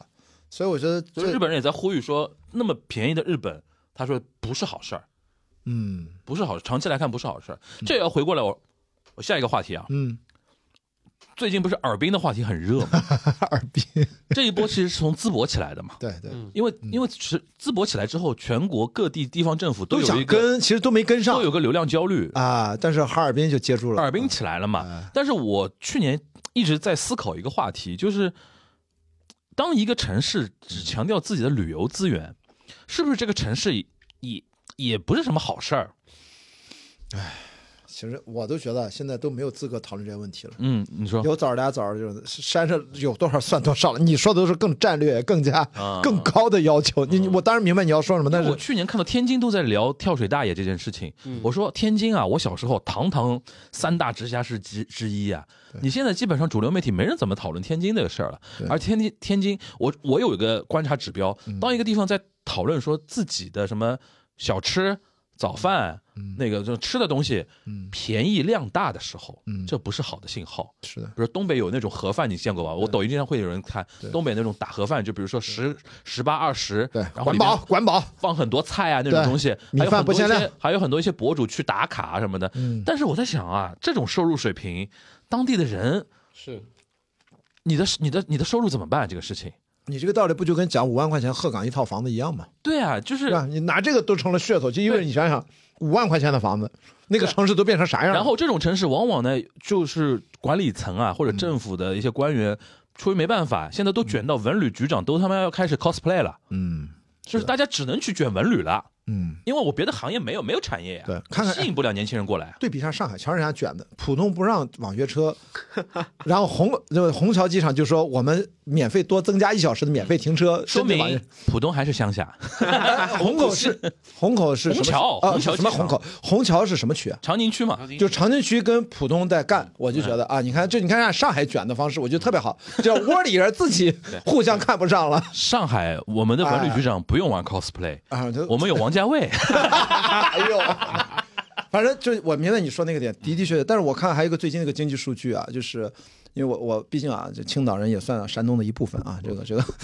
说的很不 清楚。然后这个山东的 GDP 在二零二三年，或者就是就是一直就是还在增长，增长的很领先，嗯很神奇。就是我也不知道具体原因是什么，就是。还是因为一般来说，就是你刚才说那个问题，就是整体看这个省的 GDP。因为那天在聊那个火车，不是国家基础建设，不是现在要控制嘛，就是你这转移支付都不够了嘛。其实就是说，的确，我看那网友有评论，就说你也不看这省的 GDP 是多少，嗯，为什么要全国平摊？你如果本省经济没发展够，你就不需要那么奢华的机场，那么奢华的高档的地铁，这个不用一碗水端平，大家都很累，那都是自己老百姓的钱嘛。对就我觉得这个是有道理的。嗯，所以说，当我们看到的确你说那话，就是都在聊这个小吃啊，聊这么微观的时候，我们一定是在回避一些东西。啊对但现在我觉得都回避不了了。刚因为才我对吧们钱老板讲的，房间里的大象闷嘛， 大象闷， 闷用的很妙啊不是，。我觉得最近这个这大一保卫战大家都看懂了，我觉得就可以了啊。他们说开玩笑说，如果有些闲钱干什么也不行，干那个也不行，干那个也亏，干投资也不行，那该放在哪里呢？大家第一个评论说上上交交国家上交，国家，所以说上海叫上交所嘛，有一个机构已经给你安排好了上交所。我我我真觉得就嗯就这么着，幸亏我是真的不会投资的人，我就我都我已经习惯了不打开我那个基金的 A P P，就嗯隔了半年打开一次，真的就那个。我已经，我已经，我已经坐实了。我说那些钱就当忘记了，因为我最早践行的理念就是，我这些钱就投出去当我消费了，嗯消费了就拿不回来了嘛。我反正它是在越跌越多，我觉得反正我现在其实我亏的越多，但我就搁那儿，我看到那能亏到多少，这些钱我就当拿去做实验了。反正我这辈子实验也没少做，所以就看嗯怎么。我我认识的很多朋友说，他们二零二二年到二零二三年可能最保值和增值的理财产品是买了一些 Chanel，啊，包包是保值的，因为只有包在保值，其他的理财真的啊对的对的对对的，名牌包是保，你只要你只要不打开不用，你用用你不要用出太大的问题，用用的话，你保养的好的话，对二手店也是可以给你对估一个保值的价格。哇是的，这个市场依然就流转的非常还奢侈品还是有它存在的道理。因为在我眼里啊，Chanel 的包比我们中国人玩的玉器要靠谱。但是这样，它对应的不是说那个表都不行了吗？还有那个钢琴市场是最惨的， 对，钢琴就钢琴因没为人学了都。啊钢琴因为是现在学 童、琴童都越来越少了呀，啊就是这个人口就跌的人口跌，而且还有一个就是卷不动了嘛。是的，而且哪有那么大的房子让你放钢琴啊那种东西？其实说到底是中产， 中产，但是琴是这样的，你如果是斯斯坦威嗯也是保值的，啊嗯就是因为钢琴是一个全球语言嗯，Chanel 包包是全球语言，啊，就是我经常，因为前两天我爸突然跟我说，他说，哎，他说那个，比如说手里有点闲钱，嗯想跟他有个朋友是画画的嘛，嗯他说想买朋友的一些画儿，嗯我说。我说你你我说你有闲钱想买画儿对吧？啊嗯我说这样，我说我最近这几年做博客也认识一批策展人朋友，咱买一点老外的画儿，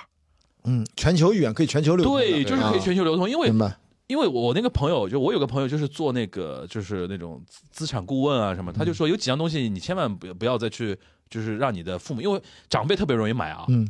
玉石啊、玉器这种东西，红木家具，嗯然后古董画儿，嗯他说这种东西，他说是最大的一个问题就是中国人自嗨，出不掉的。中国人自嗨，然后一旦中国市场不好的话，嗯你想出手都没办法，啊，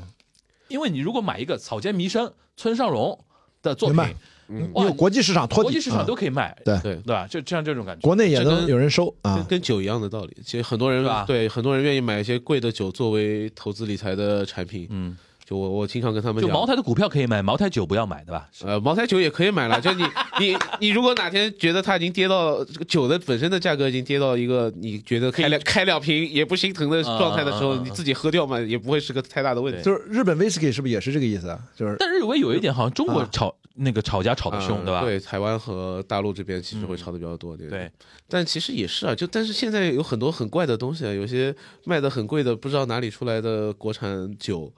就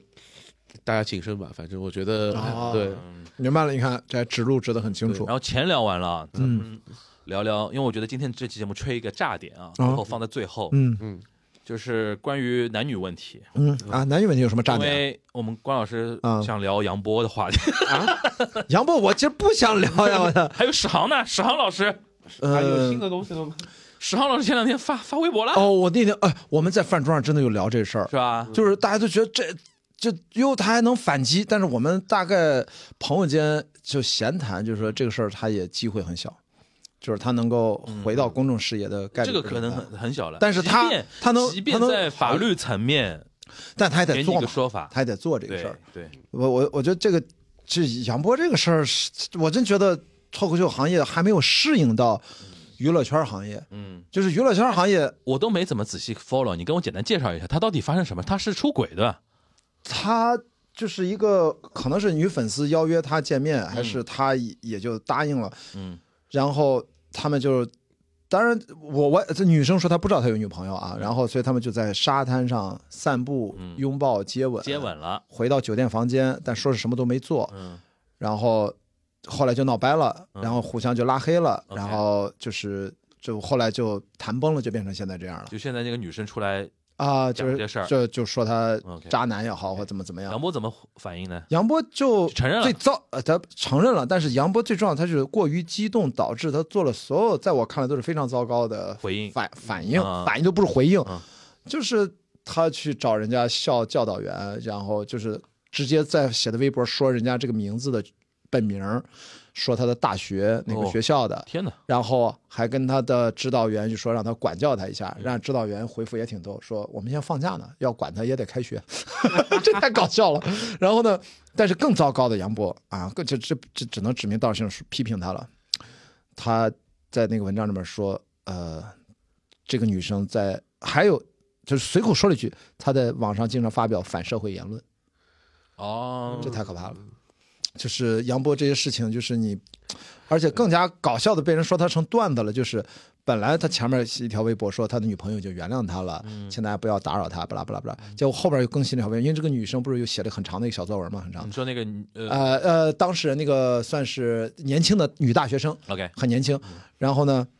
那个年轻女大学生折腾一下之后，他又发生了一个呃微博，就说他女朋友已经要跟他分手了。嗯，然后但最后就落款，就他很生气嘛，你本来都原谅我，你又这么着，然后就说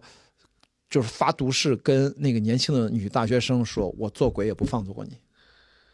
就是这些回复都疯了，就是我觉得杨波已经精神崩溃了，可能，就是能说出这样的话，但是你也不知道他是在搞笑上，他显然不是搞笑，他真的生气的说，我做鬼也不会放过你，哦，这很恐怖啊。所以我觉得这个事情，我那天才会无聊，我半夜我以为你又 follow，、我就说我没放了，我但我知道这个事儿。对我就说因为，因为这些事儿这两年不是出现很多吗，太多了我以为又是多了一个这种事儿。，对，但是我觉得脱口秀行业刚刚不是要阵痛完了，稍微消停了一阵嗯那儿，杨波是欠缺点风度了，听上去这不是愤怒，这这简直是太糟糕，就最糟糕的事情弄得，因为全部踩雷。就本来这个私德的这个事情呢，就是它就比较容易炸。我知道你说这个炸这个意思，但是炸那是因为现在社会有社会的大环境的问题，但这个事儿。的的确确应该是你们私下处理好的事他儿有，点破防了的意思的，这不，这我觉得这我批评杨波就在于这已经超出了很多一些做人的问题。不不管你跟那个女生，你们私下、你们私德有任何的问题，理论上优先选择是私下解决好。搁到一个公共空间，就意味着一位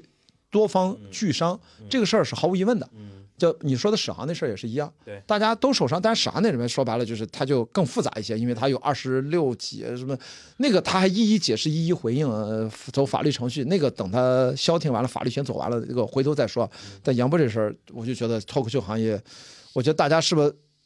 还没有当艺人的自觉，对对对对，一自觉性不高，那其他同行是不是都挺心寒的？就说我们是不是又要遭受一轮打压？我说影视圈行业就是大家，脱口秀太难了，哎从是而且是从上到下都要对都可都可以那嗯它是个新兴的行业，没几年。电影行业就是男男女女这些私德的事儿发生太多，其实大家早麻了，嗯谁牵着谁回了酒店公寓，第二天才出来啊，什么谁怎么怎么着了，就大家觉得好像默认你们娱乐圈是反正也都挺乱嗯的。就是我在这个行业里面这么多年，也天天认不认识的朋友都说，哎，你们圈儿是挺乱的。就这种话我，我也听了很多，我也从来也不反驳啥。虽然我们知道我们工作这个行业圈子很小，嗯其实你在真正的电影的核心行业里面，其实都是清清爽爽，就就这些人打交道。哎但是周边那个事儿咱也管不了。但是现在脱口秀行业，我就觉得也挺惨。哎，那个刚才那个钱老板，你说到做艺人的自觉啊，啊带到一句啊，你觉得对于现在这种公众人物来说，嗯，如果让你说三条自所谓自觉的内容，应该做到哪三种品质啊？这好复杂，这我得想一想，这么高屋建瓴，因为我突然想到一个什么话题啊嗯，你知道陈前那个故事吧？啊，当然知道你啊知，道陈前吗？是就那是个跟直播周鸿祎的对直播跟的周鸿祎那个吵架那个吧嗯嗯啊，他一个最跟杨波这件事最像的一个点，我觉得从破防可以去切入这个事情，因为他那天是受那个冯仑的那个邀请嘛，在一个大佬有冯仑、有王石、有周鸿祎的场子里边，他企业家论坛，企业家论坛，他在边上做一个小主持人嘛，然后说着说着呢，就可能就是言语之间有点呛呛了，嗯，然后呢，陈前就有点失礼了，讲话就甚至语带诅咒了，嗯，这个事情给人家最大的震撼，因为平时他是做那个叫企业家访谈的，嗯，他展现出来的一种气质，完全是他在镜头里面展现出气质，完全是冷静的、思考型的、沉淀的，然后提问的那种感觉。嗯后来他那天说到后面，王石直接说了一句话：“我没想到你是这样的一种态度。”对就是因为这是 live 的，对，这是现场反给反应直的。播的一个，我觉得是不是可以从破防的角度来理理解这个嗯事情？就是现在年轻人或者说所谓的一些哦公众人物，嗯他多少是有一点说团队包装也好，或者说一种一种一种对影我影射的那种东西。我说的我觉得不是破防的角度，我的角度是什么？我觉得就是就是公众表达。的难度比一般人想的要高很多。你说这面对一群人的呃时候，的，公众表达包括现场，包括即兴，包括你的临场反应、及不可修改性。对，就是我说的，其实就是程前和杨波他们中间真的找到了一个共性。嗯，他们之所以被大家记住，其实就是你说他是有团队影，射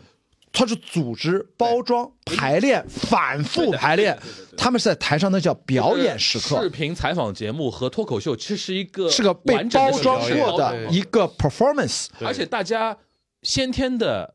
先天的那个固有印象认为，所有在这个框子里边的人，你的人就是你生活里面的人，对你们就像统一的一种人设是一样，都应该是怎样怎样怎样。其实每个人各异的，比如说，我们跟强老板，你说我们今天在录九红蛋会议，是不是也带着一定的表演性的人格？我觉得少 five 有 percent 点多少有点可能多到百分之五、百分之十最多了，对不能更多对。他听我们的节目，翻译如生活里面就这样说 话。关野迪说话太关野迪说简直跟播客里面一模一样，见我说的全都是他们都地方。哦，来来这之前我都不知道我要表演些什么东西啊，对对，你就更 real，就是啊所以播客这个载体，你就算是主播，特别是咱们这种节目，我嗯我估计就就是基本不剪辑的这种，那跟你，因为我们拍电影，我们电影是个精心包装，繁花电视剧精心包装的东西，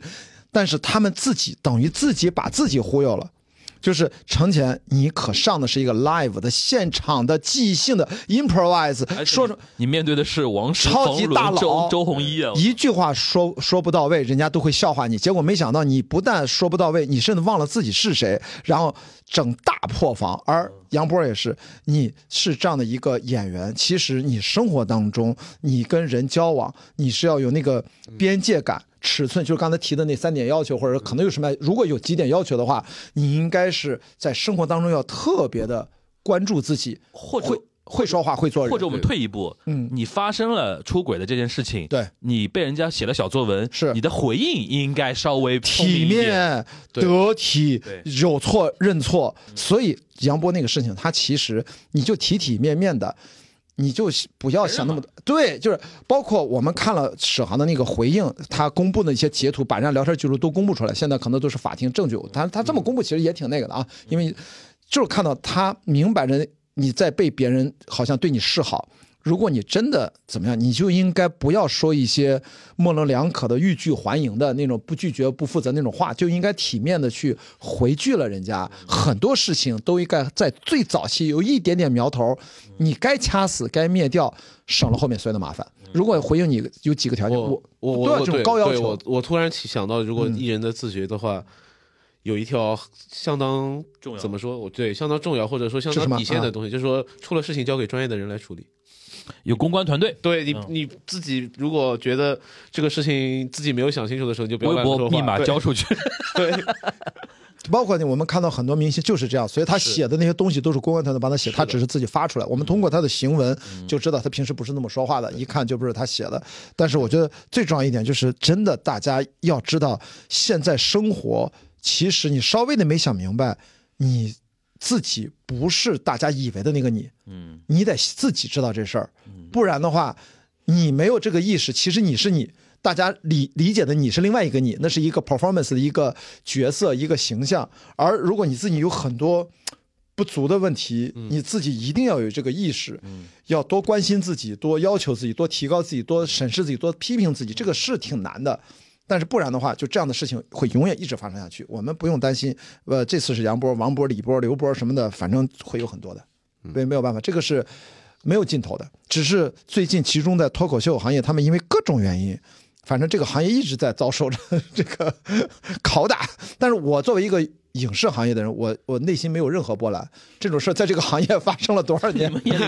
在 这这影都视算行个业啥不是在事儿影视行业，你们这都算个啥你们才哪儿到哪儿啊？对，你们在干些啥？ 就是我这个，我我注意啊，我接下来的话不替任何人辩白，嗯我只是说私德的这些问题，能不能有请你们几位尽量的私下去解决？嗯这些事情都应该私下可以友好的解决，真的没必要搞成这个样子。我真的刷微博，我我觉得看到这些干嘛呢？就是就是这些哦我事是情突然这样子一讲，我突然理解了一句话，叫做“对不起，占用了公共资源真的是， 就这点事情，你告诉我，哎，OK，那嗯，这件事情我们难道又要上升到女权，又要说这个事儿是好的，我们都喊的，它是私人的事，你们处理，你们之所以搞成这样，其实你们承认了，你们三个人，如果这是三个人的事儿，或者两个人，你们的确是没处理好。那对，我觉得至少对男方咱们多批评一些，处理好啊，因为毕竟你在这件事情上你是有不平等的关系，你相对来说是半个公众人物，人家是个女大学生，对不起，这件事儿就是男生应该承担更多的责任哎，有一个话题，我想问问那个左校出来的我们啊。 钱钱老板啊，”。嗯因为我最近真的有个困惑，嗯你比如说，呃，有一些，比如说所谓的一些呃女性觉醒也好啊，或者说甚至说我们说极端点，叫女权啊，或嗯对者对怎么样的一些人，我我我很很想很想探讨一件事儿，就是比如说我的理解啊，嗯女性主义或者说女权的人也好，他们的主张里边应该包括婚恋自由这种事情吧。呃，在左校的人看来，我我我我首我先叠甲，就首先哎，先叠甲，先叠甲，先给你叠 buff 的先时叠间甲，来，对，多先叠会儿，多叠会儿，多叠一会儿。啊首先，首先我一般作作为一个直男，我一般不太参与女性主义的探讨。对，因为但你是先天就是这这个就立我场立场有问题的，对，吧就就咱也不是对吧？这个关于身份，这个就性别也是个身份政治的议题嘛。我嗯觉得是，就就就一句话就可以人家就可以来质疑你，你又不是你，对你来对对，来聊什么呢？对对你带吧？把儿的就不能对聊这事儿，对，嗯就是我，我觉得也可以，我我我我还是以随便多聊听聊为主，随便对聊聊随对便聊然后另一方面，我也不是对做性别方面有特别深刻的研究，但是嗯我我更倾向于把它放在一个更大的身份政治 identity 的那种感觉里面去，嗯可能里面有性别的问题，有那个移民的一些问题，我觉嗯得其实是比较像的，特别是在互联网的时代里面，我觉得是会有。会有一些像的地方。回到那个樊叔刚刚提到的问题，嗯婚恋自由，我觉得得看具体的历史和时代的背景。我觉得，但这个东西肯定是一个对自由的这个为价值的追求，我觉得应该是是是存在的。就那这样，我先嗯说我的困惑，然后对对两位听对听嗯这个怎么回应啊？就是我比较好奇的，就是说，如果是讲女女性权利、女性觉醒的话，我觉得在婚呃，就是在爱情这个事情上面，在婚姻这个事情上面，男女都是平等的嘛。对，就是说老实话，男人能出轨，女人也能出轨。对，而且如果真的从平等角度来说，我们应该。应该是能够呼呼吁大家能够把出轨这件事情看作一种爱情的再再发现、嗯再确认，对吧？嗯，对吧？哦，我我知道，我我先说一下，就是我们先知道支持女权的点在嗯于，他们是要首先大前提下认为，在这个社会的发展历史当嗯中，其实两性受到了。因为各种原因不公正的这样的一些待遇，嗯这样的一个大环境，这个我觉得是支持的。我们呼吁对两性尽了权益，这这个肯定啊这个是 OK 的。这个肯定我然后呢，这微妙的事情就在于当下的中国，只说中国，嗯其他国家咱也不了解，其实全世界差不多，就是在变得趋于保守。对的，是的，趋于这个，对不起啊，我的年纪我要跳出来说，我是经历完整的八十年代、九十年代和零零年代，我的大学、我的高中、哦嗯我我的尤什其么，跟七零后聊天，我会发觉你们当年当年对啊，尤就其是我跟倪斌聊的时候，对啊他好开心啊他八他八八年进同济，啊。他给我感觉就是对呀啊，，我们其实就真的精神自由。我觉得那种看看王小波，我进大学看的黄金时代，看看白银时代，大家看一看是吧？或或或什么呃红拂夜奔等等。我想说的是，这种它是错位的，它产生了一种奇怪的扭结的组合。对就是一方面我们倡导新自由主义或者女性的，不叫新自由主义，不不说这个大词儿，就说我们觉得两性平等，两性平等啊两性平等。但是同时，我们能不能在观念上不要同时在往后走的越来越快？在影上，我说专业话题啊，影上叫嗯通过一些古偶剧都在推，咱聊过嘛，双节。对，大家，我之前没听说过这个词儿，我是被教育的，就是男女主人公必须得如何如何双，节第一次谈恋爱不能有性性行为，之前他们才能当男主女主去谈恋爱，这都什么乱七八糟？然后更不用说最近这个社会越来越多的一些对经典作品的举报也好，乱七八糟，对吧？就童谣都变成一个绿茶婊啊了，对吧是，的，我们都知道《泰坦尼克》，那是不是也是讲出轨的故事？对对对对，对我的意思说，在这种大环境下，我认为这两件事情其实它是独立的两件但事情。现在聊乱了，我对觉，而且我甚至觉得是应该是互相对抗的两件事情。对呀，我觉得是的就是，我觉得在呼吁说，所谓塌房这个事情，就塌的我现在比较比较莫名。我说一个人出轨，不是应该就是说在哪怕哎，人家都没结婚呐，谈恋爱觉得谈的不合适，或者说怎么样，然后哪怕就是说跟一啊它有个欺骗嘛？它里面是因为抓着欺骗这个，那那就是要批判，那就批判他。但是我想说，你们私下批判，你不要在这儿。不是我的意思就是说。就是刚才讲的，就是聊聊聊差了，大家就聊到一起去了。怎么怎么就是说谈恋爱、劈腿这件事情，好像现在变得就是塌房就塌这种的事情。或者这么说吧，我发了何朋友圈，何我来是他之有呢？这个我来东西公开的、反复的说过很多次，虽然反正我没有那么火，大家也不会来那么来批判我。就是我想表达就是说，两性现在对立情绪过于严重。嗯，就是有事儿咱就好好来说事儿。如果男女不平等，咱就聊哪儿不平等。我们男的，我们多去自省、自己提高，这是一个话题。但是现在。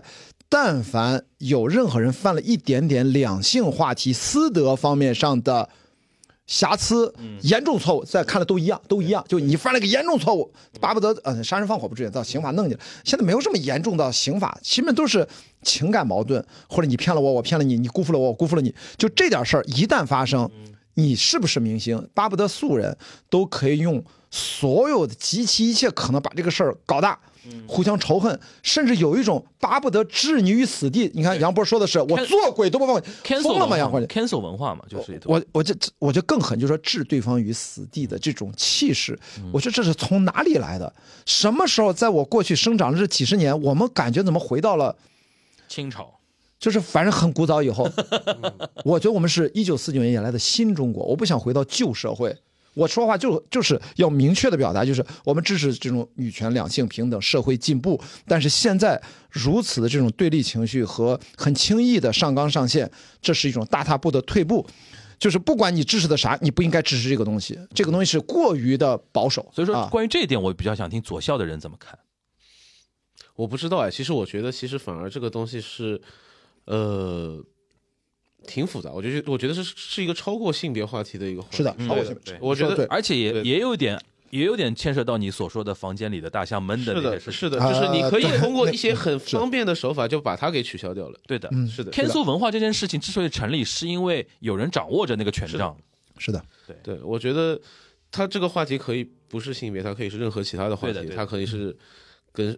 跟跟身份有关系的任何的东西，这件包括事情在美国人大选的时候，关于对嗯移民的这个最基础的问题，其实也还也也也挺，我觉得是是是有一个更大的，我觉得是个超越这个所谓的性别的这个对立的一个一个层面的。我我要把它超越提炼的那个东西，就是最近大家看到，不管他动机是什么，就关于在南京举报的那个向日本人那个国旗太阳那嗯个对吧？大太阳那个，其实背后有类似共共通的东西。就是说首先啊，咱先不说就官方的态度啊，我们说官方就是举报制度是可以存在的，你不能滥用举报。嗯对，某种程度上，你们私德，你们私下尽量友好协商，你奋不过了，你现在等于就像你说的，滥用公共资源把这事儿他就冲着要 cancel 去的。哎，我对着他就是要滥用，嗯对而且对不起，我这么说可能女权又又不乐意了啊。我们就说 OK，那你你说那个日日太阳那个事啊，儿，太阳那个是滥用啊，这官方确定了，但这些私德是不是就是要置之对方于死地的？是不是可以称它为滥用？就这个事儿，我觉得就是不管他是不是权力上位者上到什么程度，他就是个这么能算一般有名的脱口秀演员们搞这么大阵仗，这这里边我已经看到这种互生的那种关系了。嗯，然后大家这种呃所谓滥用或者 cancel 文化，每一次都获得某种意义上的成功嗯之后，然后会影响更多的人去认同他背后的那种价值观念。嗯我就在想，年轻的一代人是不是就会成然为后那种恶性循恶性循环是什么对？恶性循环就是大家不谈恋爱，就是都都退了嘛。为什么我要退嘛？我现在谈什么恋爱？谈不好谁谁就是哪就怕把不你是把你学校曝光了，对啊要告告老师，对啊啊，，就是你以为非得杨波这种微博热搜成这样，对，他算个啥？这算个什么破事儿？他当时还什么霍尊，霍尊现在可能要要回来了，说霍尊好像又怎霍么怎尊么已着了经。走完法律程这序，走完法律上证明这，这那个女的其实都违反了法律，就被刑法都被违反了刑法都被抓起来了。不说啊，这每个案例都相当复杂，我们不试图说任何具体的事儿，但这个东西它带来的隐患，就是年轻人对于喜爱情、对于情感、对于亲密关系，就是错综复杂，然后大家只能敬而远之保。守化嘛。这是极端保守化，是我极端反对的，嗯就我强烈不叫极端反对，叫强烈、强烈、强烈反对。嗯因为但是因为太过保守的话，我们官博以后怎么逛街？你哎看，我是身其体实力回到十几年前，我们当时看的东西也是不一样的。那时候我们对互联网的想象和使用方法而且是完全不不一一样，完完全不一一样。对所以现在有种极端对立的情绪。我之所以还敢，就是作为一个普通的直男，就老是因经为常你在不红啊，啊，对对 对，你所以你看我在保护你啊，你过于红了，比我在博客上没红太多了没没没没。没所以呢，我你看这个话题都我主动啊 Q 的，我没我没在怕这种事情。所以你看我在主聊嘛，我也知道别别让没你事，说因太为已多经啊过。了一百分钟，我们可以聊点这个事 情。啊 没有人听到这啊，锦湖的会议完播率百分之六 十五，大大家啊，那你这 show notes 也不写 啊，就啊不写啊，嗯这段不写 show notes，这样，所以我还是愿意跟不同的主播的朋友，只要说愿意聊两性话题，我是冒着枪林弹雨，戴着头盔不系绳儿啊，因为 知道戴头盔不能系绳儿，嗯，这你知道吧？就是不能把头盔系上。会勒死的吧？对，而且你打斗的时候也容易把那个当成伤害你的武器，所以在二战时候救了很多人，这是一嗯个你所以哇，整个大美这个还能发散发散出去聊两啊，句。就好，这扯回来，所以就是我冒着千林弹雨，嗯我也觉得能聊一些我内心，我觉得是可以跟大家聊的，我就多聊，因为我始终抱守一个观念啊，哎呦，哦哟，啊，恢复啊，这终于对对，太好了啊！刚才最新的消息，上海浦东机场终于恢复了网约车服务啊，被终于骂回去了。这这是感谢我浦们的东胜利呃，感谢虹桥机场，我们的胜利，对对对对，不容易的。这的确央媒也发话了。然后呢，所以我尽量多聊，哪怕冒着枪林弹雨，因为我始终抱有着一个这二十年没有变过的一个观点。其实是我，哎呀，对不起，我要 Q 到前妻了， 就是他有首歌，你好麻烦呀，前妻前女友一对大对堆，对对，好烦。他未来俱乐部里面有一句歌词，这是我们当年聊天的歌词，就是一起，就是我们不想把这个世界拱手相让给那些我们鄙视的人和事儿。在这件事情，我不是说鄙视，我是极端的不认同，或者说我强烈的不认同，我就觉得要聊，不然的话，如果我们说话还有一点点。人愿意来听我们的播客节目，那我还能有一点点互相交流的空间。我如果我也闭上嘴，我真的受不了这些两性这么对立、互相仇恨。我觉得两性不是沟通，不是互相帮助、互相启发，还共同建构生活呢，对不对？变成现在这样，还有什么未来？国家还聊什么生孩子、结婚，啥都没有了。所以我觉得还是要聊。真的会有你们大会大家会觉得有这么对立的状态吗？就我的我的我指的是不是那种线上的东西？我觉得就是回到向彪老师那些在线下的具体的生我活里觉面，得我自己的亲身感觉啊，我们今年做观影会，嗯嗯高概率会出现就是提问的环节或者互动的环节，有一位女生会起来说：“这部片子我不喜欢，嗯，因为里边没有一个女性角女色性角在色推动故事的前前我我进。们”大啊然后说，然后说那个，我觉得这里边的女性女女性角色都成为背景，都成为怎么样？嗯然后我每次都觉得很尴尬的点就是说，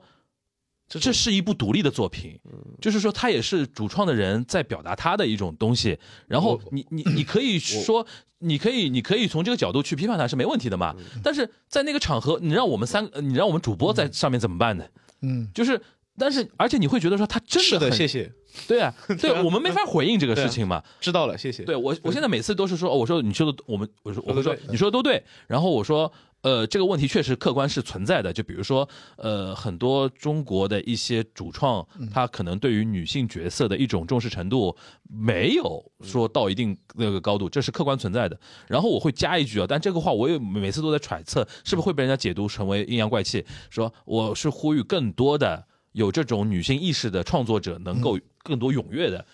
出现，嗯让让很多东西去平衡它挺嘛客。观的，我觉啊得新一代是越来越多女创的，对啊是是越啊来越多我我的意思就是回应你刚才那个话，对啊，我觉得很多人真的是会被这些东西影响到平时的观念里边去。我。我们的线下活动是我们的线下活动，大概率是我们的播客的听众。我们遇到了不止一次、两次、三次，就会有人说，四次会有嗯不是是别的事儿，就说为什么台上都是男主播？对对对对对对嗯对，哦，这个点我会注意的，这包括在一些活我动说我们，我每次说我们请了，他们都没空。 但是我们后来真的吸取了大家建议，我们是请了好几次带女主播的，对不对？包括思文什么在，还有其他在。但是人人家又会说，这个场子你看又是男人搭台，然后为了男人在平衡主导嗯男人在主导，啊这个很就是难这是会陷入一种自证陷阱里边去的。嗯嗯呃，我我能我能想象这个东西，因为我自己做活动的时候，不对在写嘉宾名单的时候，我会你有一直 balance 的对吧？一直会有一个一条线在那里，就是说女，嘉宾，对，就是首先我作为如果是活动的主办方的话，我的就是需要确保大家的观感，然后但是这个观感这个在哪里又很模糊，或者说我现在就意识到这件事情，这种。这种活动、论坛、颁奖，这种我们现在人类已经有的大多嗯数的活动形式，是不是都他妈的是父权制中心主义的？嗯，就就那那那你给我搞一个、嗯搞一个什么新的东西，让我来可以去、去给我更多的想象的东西，一个一个一个形式，要不然这个东西你怎么都没有办法在这个结构里面，就在这个既有的结构里面敲敲打打补充一些东西，也只能提升来参与的人的观感的那种感觉。对，所以我呢，我觉得大家可以呼唤这个两性平等，或者让让女性更多的发声。我们在至少播客圈里面，那女性的主播的节目真的是很丰富了啊，这点我觉得播客圈还蛮进步的。我我还说，我强烈反对的是什么，就是那种极端的对立和言论。我最近谢飞老师，因为他是豆瓣红人，因为他批评了芭比，他说芭比，他说对于被冲啦，是的，被他说。Barbie 这种电影其实它真的偏糖水电影，这种糖水电影它其实极大的还是伤害了很多优秀的好莱坞的传统。其实它某种程度上延续了斯科塞斯那一套相关的话。我替但谢飞老师求求大家了，八十几岁了，别这样了。然后呢，因为很多人其实一不太了解谢飞老师他的嗯背景和他讲话当中他说的好莱坞整的他语义后面指的整个他的语境可能他的语境整个好莱坞的历史传承一种艺术的表达阶段。那在这个过程当中，其实在后面其实是为了商业各方各方面，他其实就是一种他个人的我觉得他是非常有他的资格去去很审慎的再表达他的一些自由的一些观感和意见。OK，嗯然后就开始各种人 Q 着他这一条，各种批评，各种。后来我要强烈反对是什么？就是人身攻击，啊最后就说变成全是我看那评论区都是老男人赶紧闭嘴，嗯最后就是祝他早死，老害早死，真的特别可怕。真的。就特别我要强烈反对是这个，就是嗯那艺术评论啊是非常主观的，没有什么理科中啊，就理中客随便怎么说，就是就是你的个人观感，你的确观感可以跟别人不一样，大家可以黑白相分明，嗯截然相反都没事儿。但是我强烈反对就是你不能上升到这人身攻种击恶毒的人身的攻击而，且给对方贴标签，且不带节奏说的这已经是中国目前活跃在网上第一线，我们最所有行业，我们同行尊重的我们的第四代电影人的，且不说他他是他是我的老师不重 要，国仅存的他是张艺谋、陈凯歌的老师，然后底下还有人也辩护嘛，说你们说这话知不知道人家谢飞是谁？对啊你们就是乱讲，人家讲的是人家的专业的问题，但是是主观意见也是主观的，你可以不同意他的主观。小将们不管的呀，呃我对对，哎对对所以我就说，啊，我笑的样子拦不住 了。所以我说我要强烈反对这个，我要强烈反对这种两性的尖锐的树立冲突、对立矛盾这种冲突。每到这个时候，我就在想，我就与我就大脑就想简化思维，一方面就是嗯，大家的确这块儿沟通挺难的，可能是受教育程度各方面认知。差异，性格又比较急，在网上躲在 ID 后面又可以乱喷。另外一种，我也禁不住经常去阴谋论，是不是真的会，不管是哪里来的人和组织，他们就在故意的，天天在搞这些事情。嗯，就是真的，我就会禁不住去去这么想，因为，但是我想，我宁可倾向于前一种。那互联网就是混沌的，就是大家都能发言了，就是天天在嗯我吵。我我我有一个不太友善的评评价，就针对樊叔刚刚提出来的那个嗯现象，就是去如果只在一个具体的作品里面关注女性角色本身是否成为这个故事的比较大的一个主角什么的，我觉得这也是在文艺评论里面的女性视角里面比较初级的一个当然当然观察，嗯，我觉得不是一个特别高级的东西。我觉得就是女性的朋友们，如果大家对于创作、对文艺有想法的话，我觉得还是可以多思考和学习一个。就 可以倒过来理解，因为比如说对戴锦华里老师也说过是的，他说有些片子啊，虽然可能角色都是女的，但是充满了父权思维，嗯，对吧？但有些片子可能男男女女都有，但是或者说男生甚至是主角，但是他充满了女性主义的思维、思考，你能看到他背后的创作创作的人的那种东西。哎呀，讲着讲着就感觉就有有爹味发言了，我我自己赶紧反省一下。 哎呀， 真的是对北有大猛子，南有钱老板，哎就属是于的随时随地能反省自己的。哎赶紧反省一下。 对，我们聊这个话题，其实就是在反省这个过程，因为我看到都是现象。我在这个电影行里面，它真的不缺这种现象。就是我为什么真的冒着枪林弹雨，我的几个前辈同行都是我最好的朋友长辈，都劝我不要碰我本是高山。我觉得算了，你劝谢飞老师别看网络吧。哎 我还是在北京做了一场我本是高嗯山，嗯嗯但是我依然觉得，当然我也是啊，稍微的怂了一点，我是躲过了那个风头，前一阵才把这个节目上线。嗯那期节目只有二十二个人来，是我因为他这个片子被彻底人黑的体无完肤，就没有人看这个电影口了碑。一塌糊涂了。，对，其实这场片子拍的是一个正常的主旋律电影啊，讲张翠梅老师，呃呃呃，张桂梅老师。然后呢，这二十二个人，他们却给出了咱们北京上加起来这么五十多场最精彩的发言。嗯，就是他们都看进去了，而且他们给出了看完电影都是真实买票来的观众啊，四十块钱一张票的，嗯最发行最低票价的，叭叭叭聊那些话，哇，我都蛮受感动。就说我这场活动虽然我亏了两千多块钱，但是我觉得就当我两千块钱买了期节目吧，嗯就是这是真实的观众看完电影他们给出的对这个电影的观就感是，他们的不是你观网上他说们的那观些感。跟网络上的相呃，比的极话少。一部分人去骂这个电影和完全不成立的理由，就是反驳了他们。嗯，就是真实的声音，都反驳了那些网上极端的那些批评这个电影的言对，论。因为当时已经被骂到，我当时就对这部电影就没兴趣去看了。对对，就不是的，这个电影就是一个正常的电影，对，加上这这两位导演，那个是联合导演，就是我们同行都知道这是很优秀的导演，人家是不会犯那种什么意识形态什么或者男女对立那些矛盾冲突，完全不会的。所以你是要先看片，也就是说那些极端对立的人，他们绝对没有看过全片，他们没有真正的去看完尊重一个正常的艺术创作。所以我说，我就冒着千林弹雨，我还是干这些事儿。哪怕大家感兴趣的，啊到五百西尼玛先听个免费版本，一个多小时，你你可以看一看，就知道我在说搞了什么，半。天还是在给自己的节目做广告 啊这是个免费节目，无所谓，你听不听都行，反正这个就就这么回事儿，所以你就知道我在说什么。嗯，行。不容易呃，那个我们其实洋洋洒洒聊了很多了啊是的已经是的已是经的两个小时了，我看哇那，都是最危后险发言啊！这本期好多危险发呃我言，好好剪一剪啊。 开玩笑，开玩笑。那嗯个最后那个，我们还是我我代表两位吧。嗯我觉得因为听到这一期应该已经是除夕了哎哎，希望大家嗯，在八点以后听我们这期节目，因为可以帮你度过春晚无聊的 时间。牛逼吧这个发 言？听春晚不如听我们这啊，个，真的真的真呃啊，的，今年今年嗯春晚会有些什么可怕的东西？大家就预就告一下看有没有跳科目三吧。我现在看到任何科目三那个音乐一响起，我赶紧滑走，哎，嗯就这都拦不住那个算法，嗯嗯嗯嗯，这反正我觉得一秒钟我就滑走。就是怎么说呢？我觉得至少我觉得比比看两小时两小时春晚有价值多了。我觉得反正要不就是这个，我我我今天晚上听一下，我关注着评论区，为什么呢？因为我们连续多年，我爸我妈我们三人一般就扛到十点钟就睡觉了，嗯嗯为什么？因为早起看电影啊。啊，对对对 是我我连连守岁都不守，十二点什么不守了。以前因为你撑到爸十二你点，爸很健康的嘛，每天要跑 步我的。爸对哦三四点钟就起来，四点多起床，先室内健身一小时，啪早上起来五点，咔出去跑步一小时再回来，我操，太牛逼了！嗯，是啊以前还能放鞭炮，现在外环内也不能哎放鞭炮，了。鞭炮好像今年是不是要放开一些？上海也不行哈，不行，外地肯定可以嘛。外外地有些地方可能好一点。看看青岛行不行对对对啊？行，反正我觉得嗯一方面呢是希望这两个小时时间，我不知道我不知道剪出来有多少时间，就将近两小时时间吧，陪伴大家度过一个有意义的两小时。是的，对吧？如果你在家里有人什么催婚催育啊，